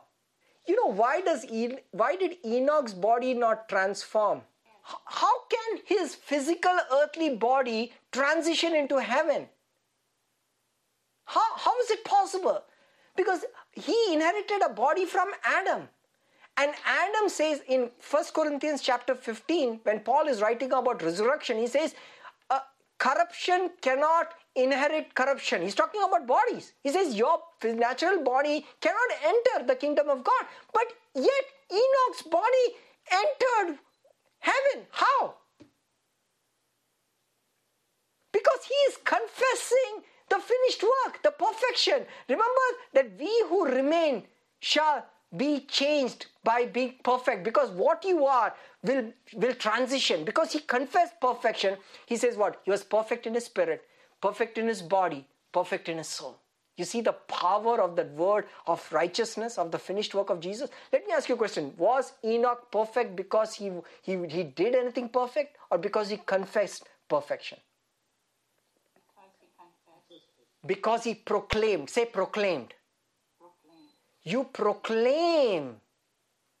You con- that's why Hebrews 10 says, hold fast to your confession. What confession? You hold fast to your proclamation. What proclamation? You hold fast to your confession of perfection. How long? How long? Until he comes. Because when you come, what's going to happen? You already know that you're perfect. Right now, you need to hold fast because though you're perfect, your natural eyes tell you otherwise. And that is why you have to confess your perfection. Isn't that beautiful? And Hebrews talks about Enoch. Hebrews talks about Enoch. And he says, By faith, Enoch was taken away so that he did not see death and was not found because God had taken him. For before he was taken, he had this testimony that he pleased God. But without faith, it is impossible to please Him. See, remember you use the word without faith, it is impossible to fa- uh, please God. For he who believes, uh, for he who comes to God must believe that He is, and He is a rewarder of those who diligently seek Him. How many of you have read that verse? That without God, faith, it is impossible to please God. Right? You know, you know that is that is written with respect to Enoch. What was the faith of Enoch that pleased God? Enoch was declaring that he is perfect without seeing the effects of it. It pleased God. He's like, man, he's believing that my son is going to die for him. He's believing my son is going to come again. He's believing my son is going to make him a saint. And he says, man, he's confessing. He's calling Methuselah, Methuselah every time in the house. He's like, he's prog- so how many times should you take communion? As often As often as As often. Because when you take communion, you proclaim your perfection. You proclaim the terms of the new covenant. You proclaim his coming. You proclaim. So that's the power. Your perfection is a faith. And this is what Hebrews says. This faith pleases God. When, when Enoch says that he was perfect in Christ Jesus, is a faith that pleases God. You know, that perfection, I know we have, the message is long. I have not even started on the other parts. I don't know when this message will end in terms of your glory and your righteousness, but we have to cover some of these parts. But I just just just think about Enoch. Just think about Enoch. That he confessed this. And then we'll close with this final one. Final one. Ah, There's something so juicy, and I wanted to tell you that. I don't know whether we have the time, but I will. I'll try. You know, when when when when God had to told Jericho, when God told Joshua, Joshua, I have given Jericho into your hands. I have given Jericho into your hands.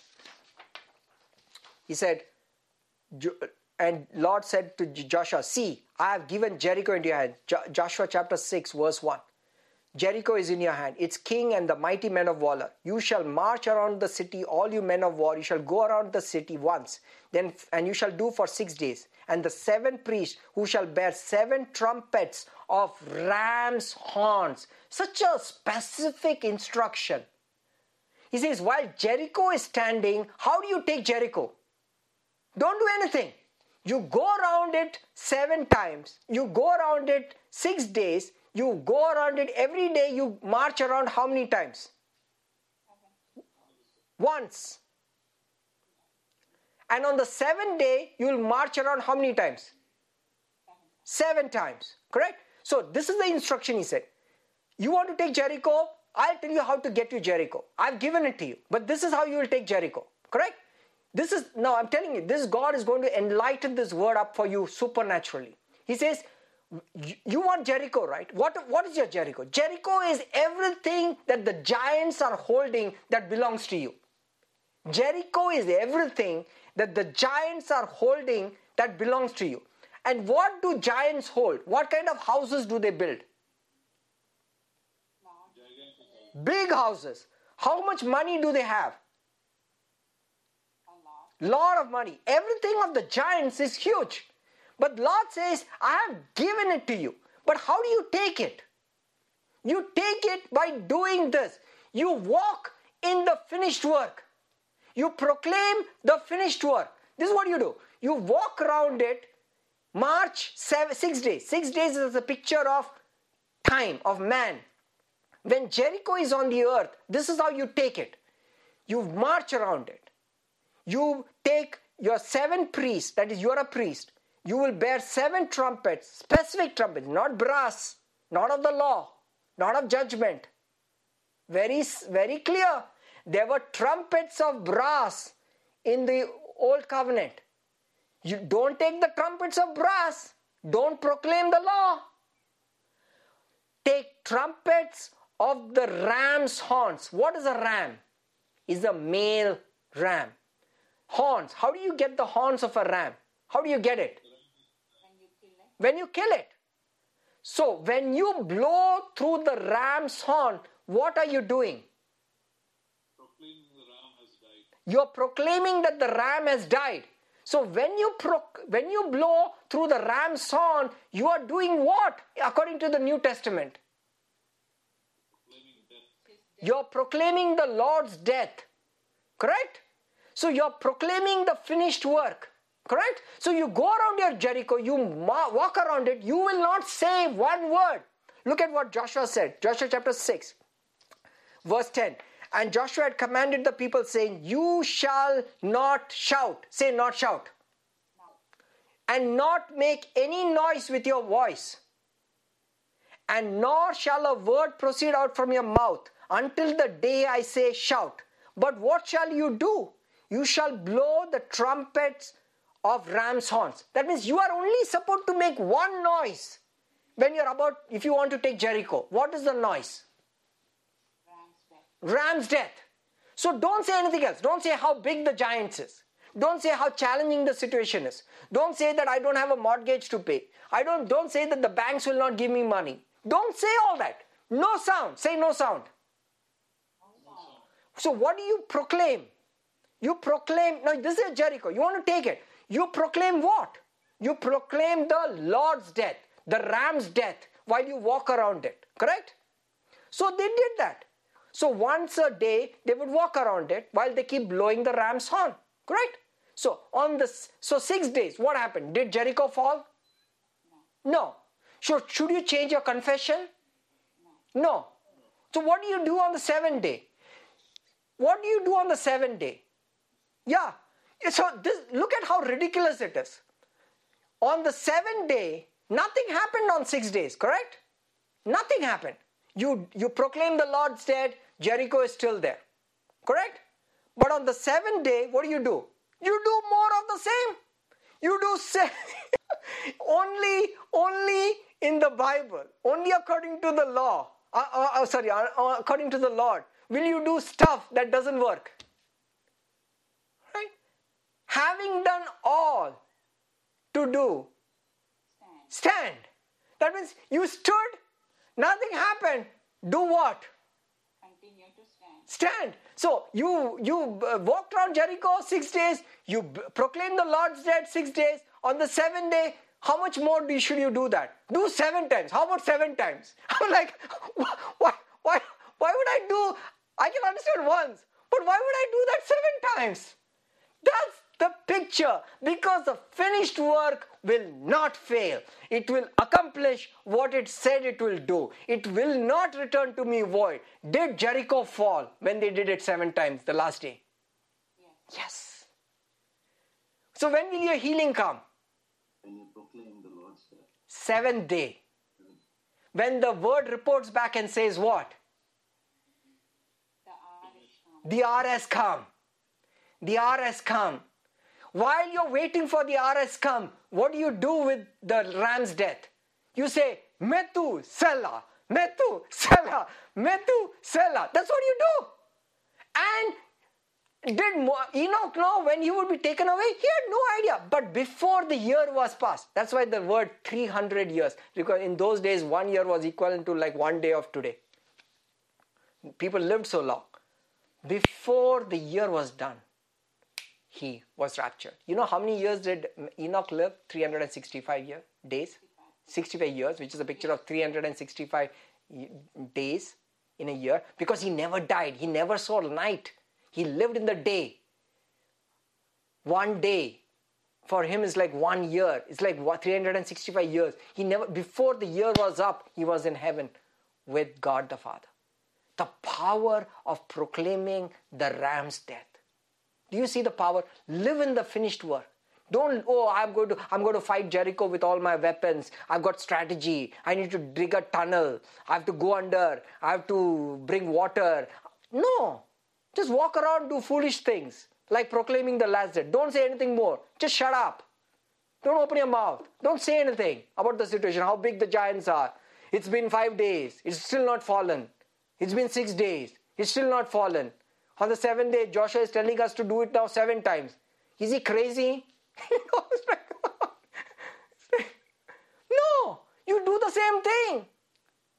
Because the word will not return to you void. The finished work of perfection of your righteousness in Christ Jesus will not return to you void. I, I tell you that scripture is going to take a totally different meaning every time you read that now. My word shall not return to you void. It'll come back and say, Reporting, sir, the hour has come. Reporting, sir, the hour has come. What happens on on 299 day? Enoch is saying, Metu Sela, Metu Sela, and he's about to give up. And it is day 300. And he stops saying Methuselah. Don't give up, Muthu. Don't give up. I love that. That is so good. Don't give up, Mutu. that is so. I think Hebrews chapter 10 has taken a totally different meaning for me. When I hear hold fast to the confession, I'm going to write it down. Don't give up Mutu. I'm telling you, if, if you see a believer giving up, you should tell them, Mutu, don't give up. Take communion. Stop talking. I don't want to hear. The Jericho is big. The land is big. The giants are big. Declare the finished work. I am telling you. No, this is so good. This is so good. This is so good. See, some of the best juicy parts happen at the end of a life team, correct? He, he who he who he who stays, he who holds on. Some of the best part. I mean, this is powerful. I'm telling you, you just have to hold on. Hold on to the finished work. You just do more of it. Just declare it. Live in the finished work. Declare it. See how unique it is. This is the faith that pleases God. Not any other faith. Oh, the faith with. No, faith of confession, your perfection. Declare it. Confess it. The terms of the new covenant. I have no consciousness of sins. Say, but you're a, you're a, you're you're crazy. You're lying. I don't care. I'm going to line up with what God says. The faithful witness. He goes. He has gone to the end, and he's told me that I'm faithful. I know about it. It's done. It's done. It's done. It's done. It's done. Amen. Hallelujah. Wow. Okay, now since we are in it, let's go to one chapter, one powerful revelation that you will see this. This is so beautiful. Remember what Jesus said when he was uh, referenced his introduction in Revelation is I am the first and the last. First was the first word that came out of Jesus' mouth. Revelation is what? Revelation chapter 1, what is the first words that came out of Jesus' mouth? What is the first word? I am the Alpha and Omega. In, in Hebrew, what, what, would he, what would he have said to John? I, I am the Aleph Taf. You know, when Jesus showed up in Revelation, the first words out of his mouth to a Jew, John was a Jew, correct? He's telling a Jewish man who's in Christ Jesus right now, he says, John, tell the seven churches, I am Aleph Taf. That's the first word out of his mouth. Why? Aleph Taf has everything to do with his finished work. When I say I am A and Z, means what? What about what about B? What about C? What about D? What about H? What about I? What about M? See, all the other details doesn't matter. Because if I am A and Z, means what? I'm everything in between. I'm everything in between. See, the fact that I said that I am Z is a fact that I have finished it. Yes or no? Yes. Finished what? The work concerning whom? Concerning you. See, Aleph Taf is all about you. Aleph Taf is all about your work. See, the work that was unfinished was you. See, the works of God was all done until it came to man. When God created man, the work never ended till Jesus died and rose again. Then Jesus could go and back and report to the God and says, "It is finished. Now I can sit down on my Father's right hand." You got it? So the work had never finished until Jesus had resurrected because the unfinished work of creation is the unfinished work of, of perfection that God had planned for you. So when he finished that, only then he could rightly say, I am Aleph Taf. See, Aleph Taf is not for God's benefit. Aleph Taf is for your benefit. Remember, God doesn't have an end. He does not even have a beginning. You were the work in progress. You were the unfinished work of redemption.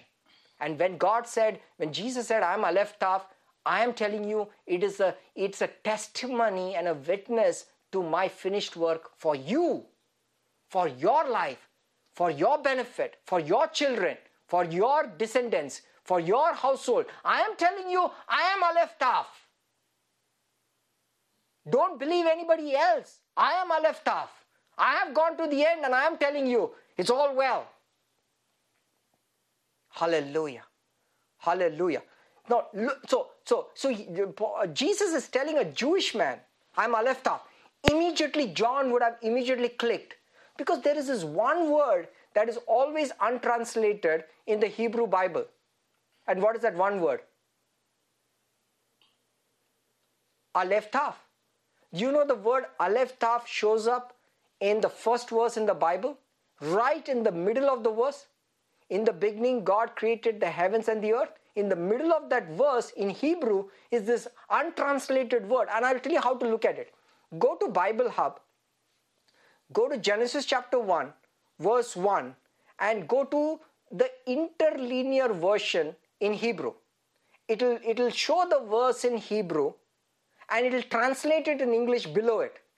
Right in the middle, the first verse in the Bible in the Bible in Hebrew has seven letters. It's like the menorah. Right in the center of the uh, verse, the fourth word is a word called Aleph Tav, which is untranslated, which is what Jesus shows up at the end in Revelation and says, I am Aleph Taf. I am that Aleph Taf in the middle. Why? Because Jesus is in the center of the first verse of the Bible. Because he is the Aleph Taf. He is Aleph Tav. You know, this word Aleph Taf throughout the Old Testament in Hebrew shows up at critical pers- times in the Bible where it has to refer to Jesus Christ. It will show up at critical times in the Bible when it uh, shows up about Jesus Christ. So I want you to go to a passage, and this will bless you. Uh, this will bless you. Go to Exodus chapter 40. Exodus chapter 40.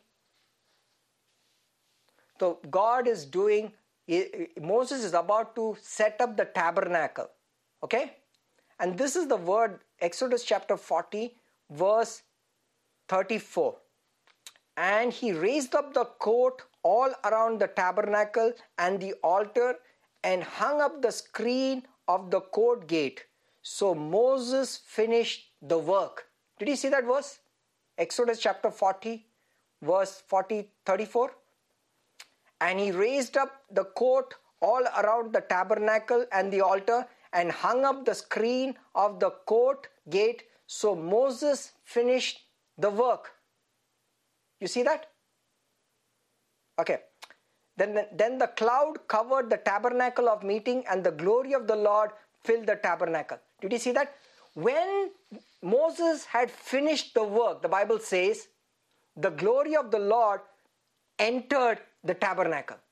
So, what God had told Moses, hey, this is how you set up the tabernacle. And once you set up the tabernacle, the glory of the Lord will come in. But when did the glory of the Lord come in? When the work was finished. When the work was finished. See, when does the glory of God come into the tabernacle? Tabernacle is a picture of the church, which is your body, correct? When does God's glory come into you? When the work is finished. When the work is finished. It will not come in an unfinished work. Remember what Jesus said in John chapter 17 the glory that I have given, that you have given me, I have given you.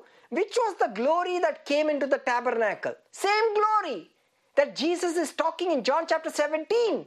He says, I cannot get this glory, my glory, into this tabernacle unless they are, unless they are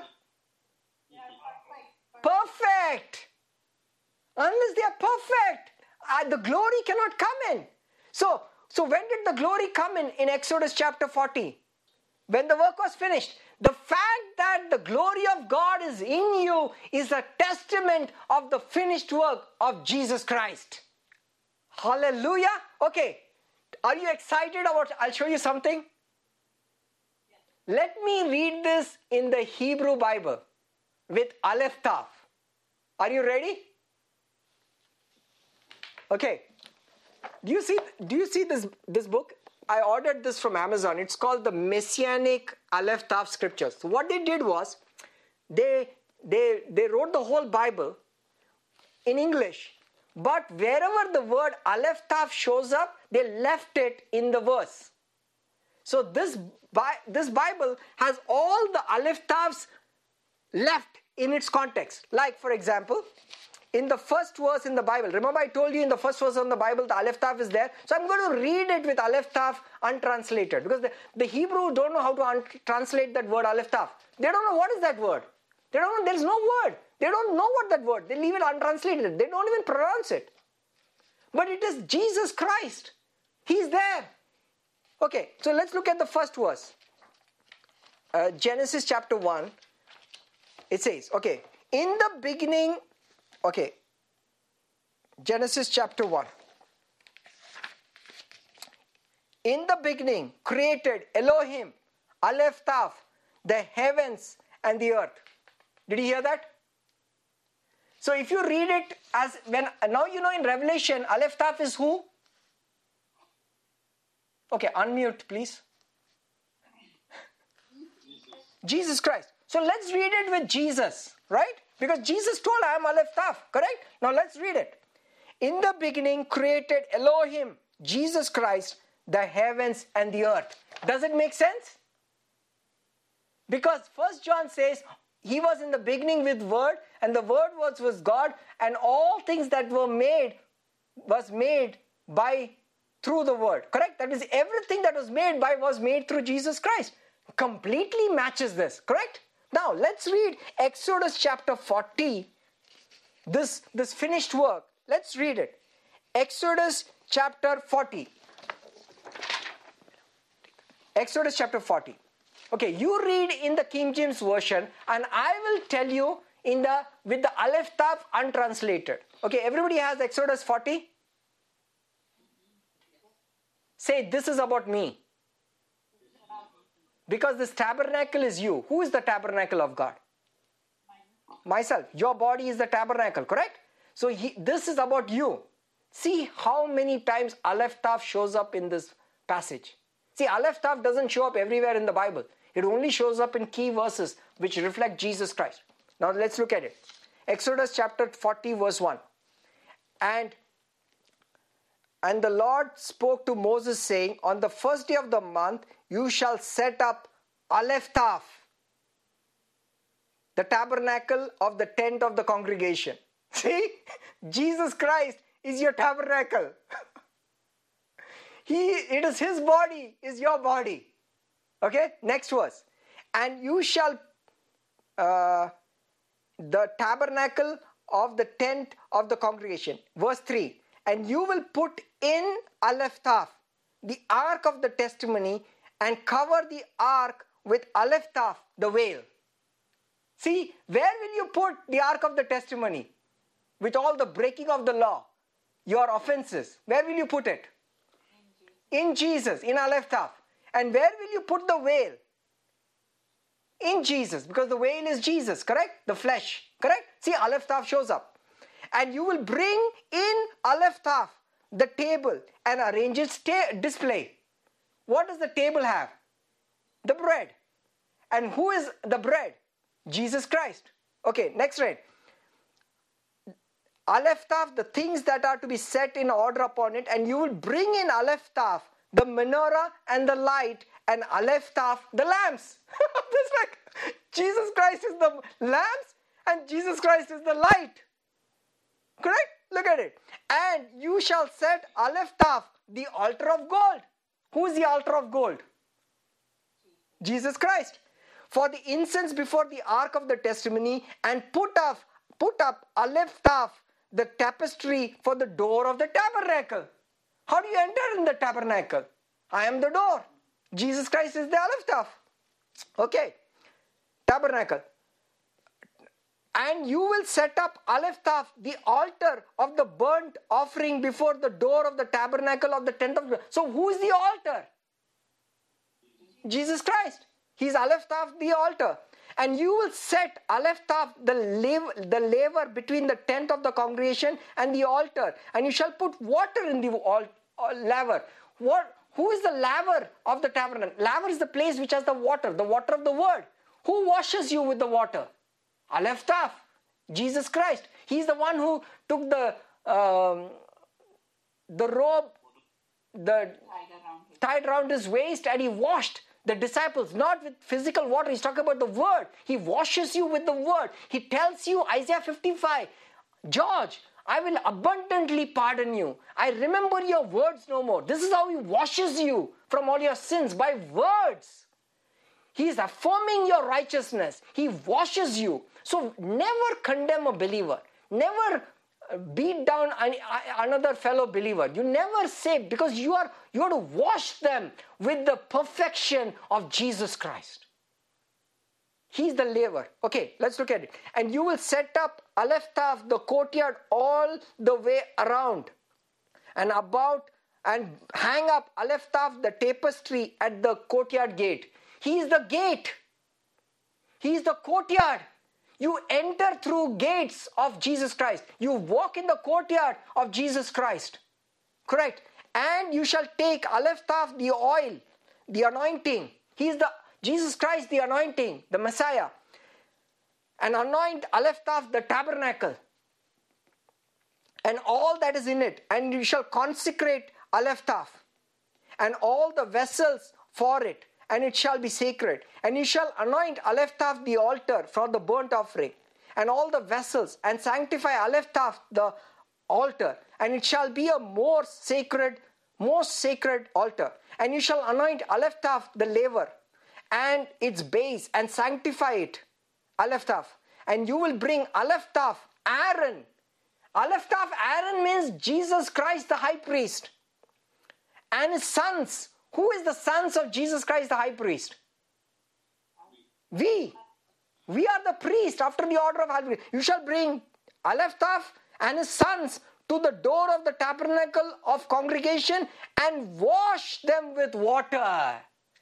Hallelujah. You're always washed. Always washed. And you shall put on Aleph Taf. See?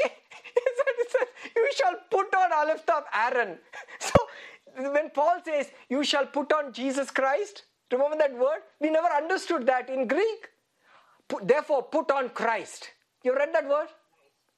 This is from here. You shall put on Aleph Taf. So when you put on Aleph Taf, you're putting on his righteousness.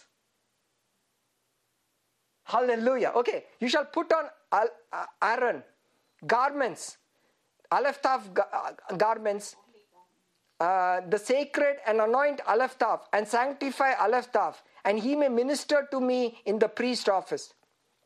And you will bring his sons and clothe them with tunics, and you shall anoint them as you did anoint Aleph Taf, their father. Wow, see, that means God says you should anoint you just as He anointed Jesus Christ. How did God anoint Jesus Christ? With the Holy Spirit and power. He says, anoint His sons also with the Holy Spirit and power. Same, Aleph Taf. And so that they may minister to me in the priest office, for their anointing will signify an everlasting priesthood throughout all their generations. So Moses did according to all that Aleph Taf. Hallelujah. So Moses is doing what Jesus Christ told him. Hallelujah. And it came to pass in the first new moon, in the second year, on the first day of the month, that the tabernacle was raised. And raised up Moses, Aleph Taf, the tabernacle, and fastened Aleph Taf his sockets, and and set up Aleph Taf the boards, and put Aleph Taf in the crossbows, and raised up Aleph Taf his post. Are you seeing this? Everything about the temple is Jesus Christ. You have no contribution to this. Oh my goodness. And he spread Aleph Taf, the tent over the tabernacle, and put Aleph Taf, the covering of the tent about it, as he commanded Aleph Taf, Moses. And he took and put Aleph Taf, the testimony, into the ark, and set Aleph Taf, the poles in the ark, and put Aleph Taf, the mercy seat on the ark. And he brought Aleph Taf, the ark, into the tabernacle, and set up Aleph Taf, the veil of the covering, and set the ark of the testimony as commanded Aleph Taf, Moses and he put Aleph Taf the table in the tent of the tab in the congregation and on the side of the tabernacle facing northward outside the veil and he set the bread in a row above the table before as he had commanded Aleph Taf Moses. And he put Aleph Taf the menorah in the tent of the congregation across from the table and the side of the tabernacle facing southward. And he lit the lamps before Aleph Taf as he commanded Moses. And he put Aleph Taf altar, the golden, in the tent of the congregation before the veil. And he burned sweet incense on it as he commanded Aleph Taf Moses. And he set up Aleph Taf the tapestry as the door of the tabernacle. And he put the altar of the burnt offering by the door of the tabernacle of the tent of the congregation and offered upon it Aleph Taf the burnt offering. The burnt offering is also the Lord Jesus Christ. And he and the grain offering as commanded Aleph Taf Moses. Okay, keeps going on. Keeps going on. And then finally, verse 33 and he erected Aleph Taf, the courtyard around the tabernacle and the altar, and set up Aleph Taf, the hanging tapestries of the courtyard gate. So he, Moses finished Aleph Taf, the work. So Moses, you read in the in the English, Moses finished the work, correct? In the Hebrew, it says, and Moses finished the Aleph Taf work.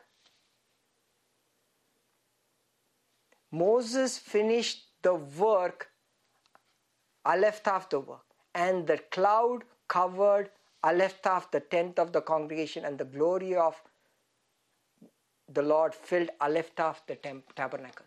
The finished work is the work of Aleph Taf, Jesus, the first and the last. You see how incredible, how many Aleph Tafs are there in this passage. This is no coincidence because everything about you, the tabernacle, is the finished work. If you get this revelation, and we'll talk about it next time, God suddenly changes his title. He suddenly calls himself the Lord of hosts, or called the Lord of heavenly armies. Because, because he has finished the work, he is now the Lord of heavenly armies on your behalf. Things have changed. Until he finished the work, he was the God of Yahweh, the God who rescues, the God who saves. Now that he's finished the work, now it's time for business. He is the Lord of heavenly armies. Because what is he going before? His work is before him. His work is finished. He's now going to execute judgment on your behalf from all your enemies. He's the host. And that is why when Hannah prayed for a son, she the Bible says this is how she, she started her prayer. She said, Oh Lord of hosts. Change the title because she is living in the seventh day. And moment Eli said, Go your way, your petition is answered, she washed her face and she went happy. Why? Because she doesn't care what she sees because she has believed and proclaimed that the work is finished. So I, t- I showed you four pictures of the finished work Enoch, the tabernacle, Jericho, and Hannah. Four people, four examples of the finished work. The finished work is the supernatural realm that you and I have access to it according to Hebrews chapter 9. The finished work is the work of perfection that God has finished. The Bible says in Isaiah 62 I will not rest until Jerusalem shines forth as a lamb that burns and a righteousness as a lamb that burns. That means I will not rest till she is righteous for how long? Forever. And that is the chapter he suddenly switches gears. He says, You will no longer be called forsaken. You will be called married. Remember that verse? Isaiah chapter 62 is the chapter where he starts calling you by different names. When one of the verse in that Bible, in Isaiah chapter 62, he says, Because I will not rest until your righteousness shines forth. That means I have finished the work. Then I can call you by a new name. I call you married. Let me ask you a question. If somebody asks you, let me pick up a verse. Let's say Anusha. Let's say, Anusha, are you married? If Anusha says, I am being married, if she answers that, there is what? Problem. There is a problem. Houston, there is a problem. Correct? Because if, if she says, I am being married, it's a problem. Because either you are married or you're not married. There is no state called being married. Correct? Correct? But in Isaiah 62, he says, You shall be married. He's talking about your perfection. Your sons will marry you. He's talking about Jerusalem and you being their, his, their sons. We are married to Jerusalem. That means everything that belongs to heavenly Jerusalem belongs to you. The gold is in heavenly Jerusalem, belongs to you. The silver is in the heavenly Jerusalem, belongs to you. So if you're married to a rich man, what belongs to you? Correct. But if you, Anusha, say that I am being married to the rich man, means do you have access to everything that the rich man has? No. When will you have access to the rich man? If I'm already married, When will you have it? Say after. Say after. not while being, not while going to. You get access to all his riches moment you are married. So God says in Isaiah chapter 62, Jerusalem, your sons shall marry you. You shall no longer be called uh, forsaken, you shall be called married. Say past tense, married. So you are now married to the to heavenly Jerusalem and now has all the riches of heavenly Jerusalem. Yes or no? Because you are being married or you are past tense? Past tense. When can you access all the riches of heavenly Jerusalem? But what if you keep confessing that you are going to be married? You cannot access it because of because of a lie or because of a fact? Because of a lie. That is why it is important to hold fast to your confession of perfection because Jerusalem cannot get you stuff to you. Because you are constantly saying that I am being married. I am being married. That has no value to access heaven's resources. Do you get this point? You have to say, put it in the past tense. You have to say that I am married. I am married to this heavenly Jerusalem. It has all the riches I need. It's done deal for me. Past tense, complete. All work is done. It's everything is over. I'm now entering. I've already received it. I'm married. You cannot access this without having that revelation of your perfection in Christ Jesus. You got it? So, this is how Jerusalem is married to you, is not being married. Your names have changed. When Jesus comes on the white horse, he comes with so many crowns on his head. Crowns on his head is all crowns of past victories. The fact that he uh, divided the Red Sea, he got a crown. He, he rescued uh, uh, Daniel from the lion's den, he got a crown.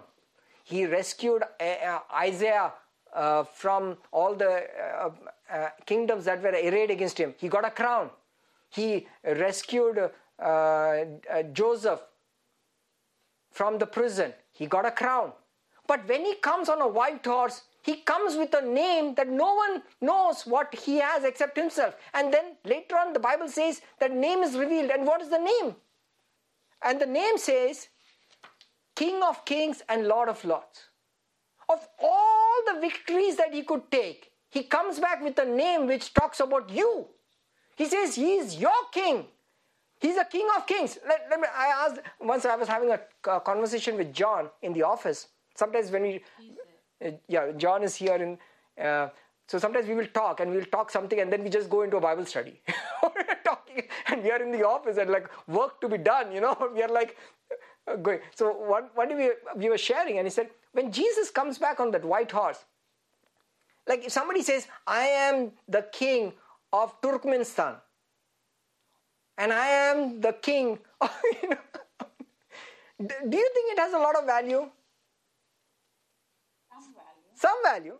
What about I of uh, king of Zebrastan? So, so people have started laughing, correct? Hey, but but hey, but why are you laughing? You're a king. It doesn't matter whether you're king, but what are you king of is most important. That means who are you king of is directly proportional to the value of who you are, correct? So when Jesus picks up a name out of all his victories, he picks up a name when he comes back saying what? He is your king. Do you think he is proud of the fact that he is your king? If you are just Zebrastan? when he says he's the king of kings and lord of lords, he's talking about you. That means he is so confident of how majestic you are that he calls you a lord. He calls you a king. And he comes back with that reputation. He doesn't come back with the reputation that I've divided the Red Sea. He doesn't come back with the reputation that I am the Lord of the universe. He doesn't come back with the reputation that I have made all the stars. I am the Lord of all the stars, or I made all the world. I am the Son of God. He doesn't come with any of that. When he comes back, he comes back with a reputation about how perfect a work he did for you. That means of all the victories that he is proud of, the victory that he show he chooses to showcase is the victory concerning your perfection. How perfect? He calls you King and Lord. Hallelujah. Hallelujah. Paul said to the Philippian church, and I will close with this. We have been closing for some time, but we'll finally close. This is the final verse. Philippians chapter, okay, Philippians chapter 2, verse 5. Okay? Can somebody read that? Paul says, Let the same mind be in you, that the mind that is in Christ Jesus. He did not consider himself robbery to be equal to God. Because Jesus had this mind. When he said he was the Son of God, he did not feel bad about it. He didn't think that he was robbing God. You know, today in this world, in, in US, there's a law. If you claim to be a colonel or a brigadier or somebody in the armed forces, correct? If when you are not, they can prosecute you under a law called what is the name of the law? It's called stolen honor. When you take a name which doesn't belong to you, they tell they call you you're breaking the law of stolen honor. That means you're stealing honor. That's why Paul is saying, but when you say that you are a Lord or you are a son of God, let the same mind be in you that was in Christ Jesus, who didn't consider it robbery to be equal to God.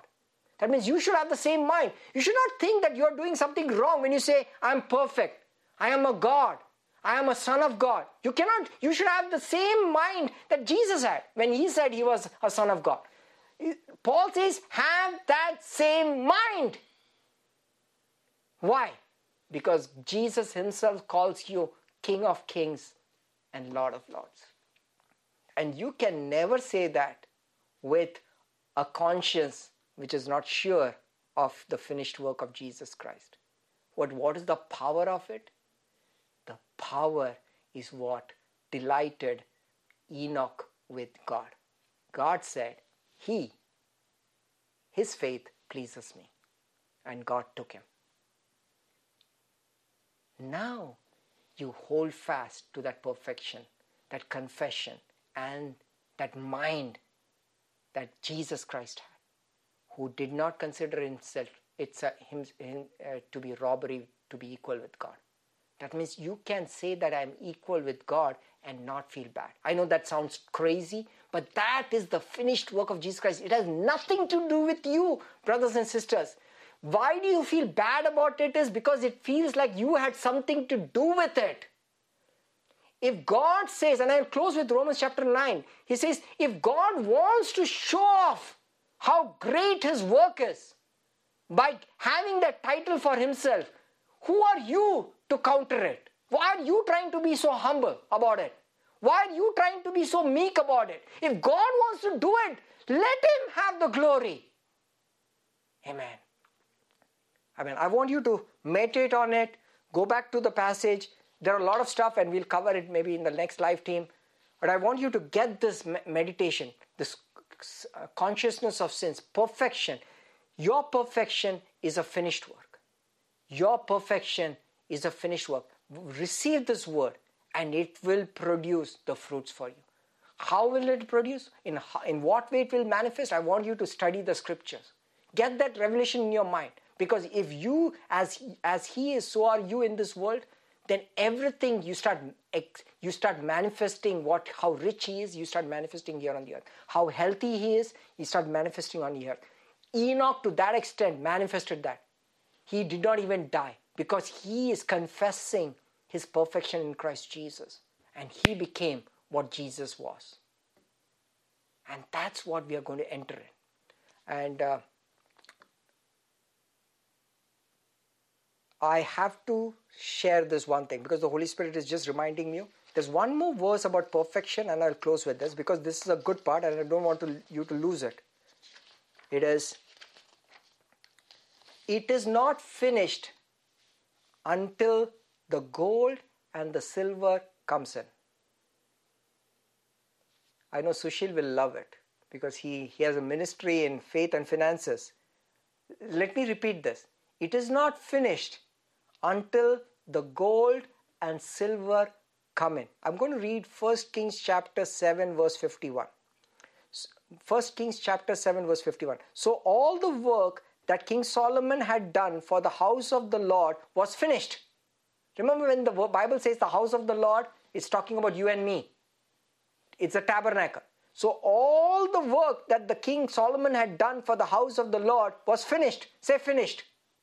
Finished. finished. And Solomon brought into the in the things which the fa- which his father David had dedicated the silver and the gold and the furnishings. He put them in the treasuries of the house of the Lord.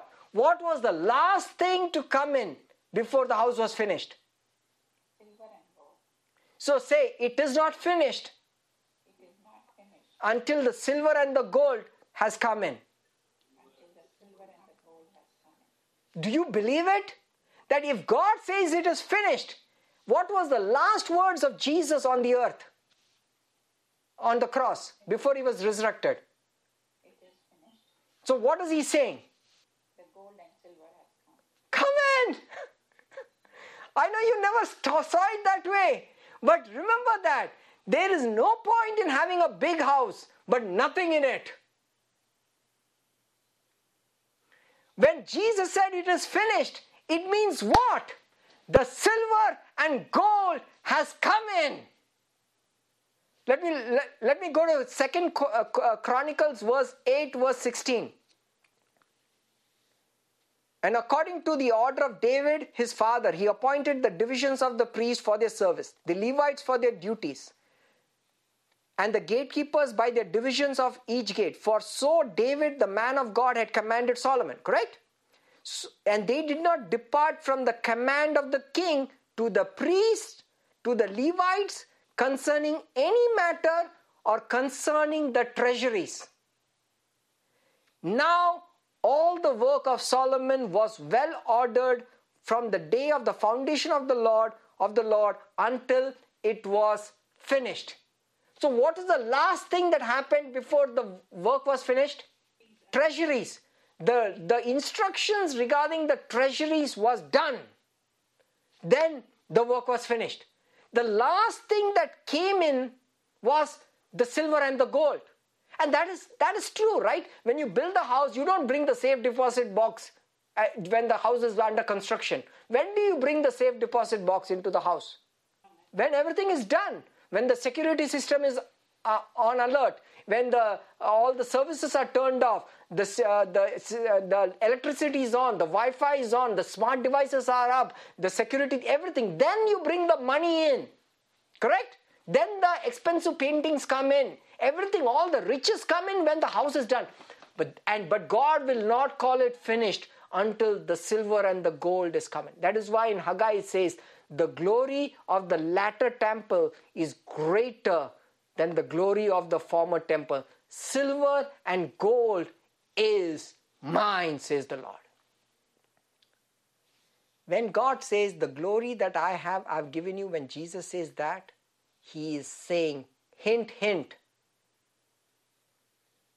don't forget silver and gold because they are mine. If it is mine, it belongs to you because you are married to that man called rich. you are married to a rich Lord, the Lord Jesus Christ. For his sake, for your sake, he became poor so that you, through his poverty, will become rich. I know this is how the powerful the Holy Spirit is. See, nothing is an accident. He says, I will not call the house finished till the silver and the gold comes in. It is not finished. So now, for you, the house is finished or is in work in progress? Finished. So, what about your silver and gold? It is there already. Where is it? In the house. And what is the house called? Or Jericho.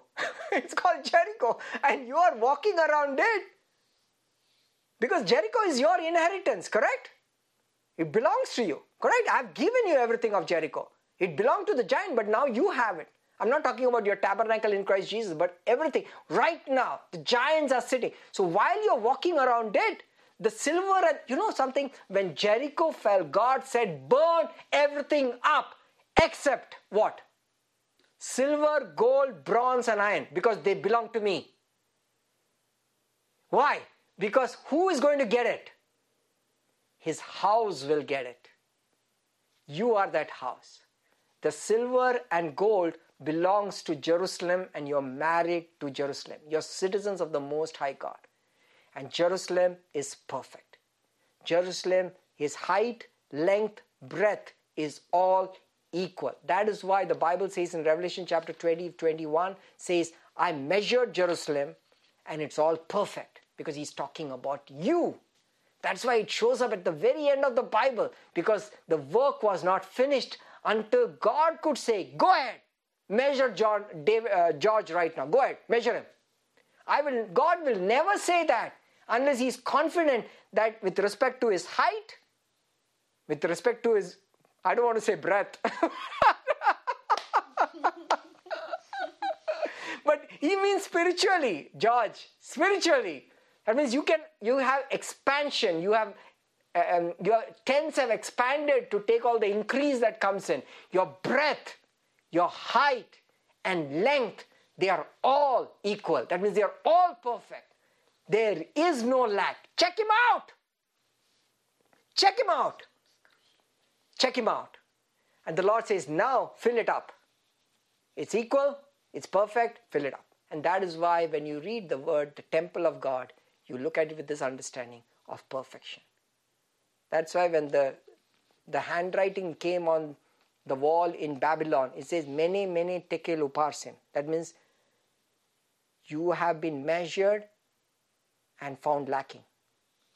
But when it comes to the church, it says in Revelation, you have been measured and found perfect.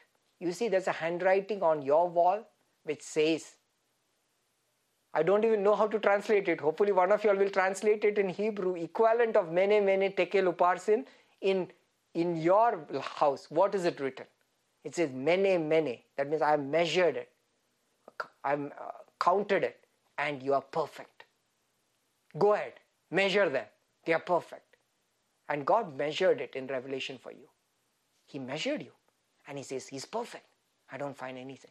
Your perfection is His finished work. He said, I will not rest till it is done. He never rested. It is done. In John chapter 17, Jesus says, I finished the work. Your perfection. Get ready with this revelation to start accessing bank accounts that you refuse to access because you are being married now, n- now you will be bold enough to write those checks. Why? Because you are no longer being married. You are married, according to Isaiah chapter 62. Hallelujah. Let's just pray. Father, we come before your throne of grace. We worship you. We thank you. We give you all the glory, O Master, because your word is revelation as light to our path, O Lord. O makara shikere masuto malara satanakere. the Lord says, What you read in Exodus chapter 40 is the truth. I am Aleph Taf. Every aspect about your tabernacle is me. I am your altar. I am the laver. I am the burnt offering. I am the door. I am the rod. I am everything, says the Lord. I am your gate. I am the bread. I am the light. I am your wisdom. I am your supply. I am your gold and I am your silver, says the Lord. So no one can talk about my unfinished work, for everything about me is perfect. My work regarding you has no lack. When somebody condemns you, they condemn my finished work, and I will not allow it, says the Lord. Hold fast to this confession, says the Father, because you will have authority to inherit all things of my Son. For my perfection is given to you as a gift, says the Lord, and it is not because of your works, but because of my will. It is not of him who runs or him who wills, but to but of him who shows mercy. And I am the one who shows you great hesed, says the Father. For in these last days is coming a time of great peril upon this world, but you will not be touched. For the silver and gold is going to make a quick transition to your household and into your life, says the Father. And you will be a steward in these last days of my word of righteousness, for I have found you faithful to proclaim it to the ends of the earth. Thank you, Master. So go ahead with the strength of the supply in the balm of Gilead, for drink deeply, says the Lord, and be satisfied. For the great wealth of the nations are waiting for the manifestations of the sons of God. For you were not my people, I called you my people. You were not beloved, but I called you my beloved. And you were not my people, and I called you my son. Therefore, walk with that same mind that was in Christ Jesus. For you are truly my son. Call those things that are not as though they are, and the words will return to you with the report the hour has come. The hour has come your manifestation of those miracles that you've been pushing forth because you are being married says change your confession says the lord call yourself of the names in isaiah 62 call yourself married. Call yourself delighted delightful land. Call yourself not forsaken. Call yourself beloved. Call yourself sons of the most high god. For I am glorified in your confession, says the Father, for it glorifies my honor and my finished work.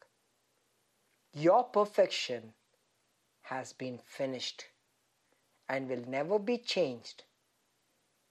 Will never be changed. For my righteousness will not be abolished, says the Father. I have said it, and it shall stand forever. Walk into my goodness, for as I decided that my wrath will not cease on Israel until the price was paid, I have so determined in my heart that I will not stop blessing you until the whole world sees that I am glorified in you. Therefore, get ready for increase. Get ready for victories and get ready for signs and wonders that I will do through your life and through your hands. For I will glorify myself and my name in these days, in your generation, says the Lord. Thank you, Master. Thank you, Lord. Father, we worship you for your word. We, we thank you for your blessing upon us. We thank you because you're good unto us. We worship you, we thank you, we seal this. In the mighty name of the Lord we pray. Amen. Amen. Thank you, Jesus.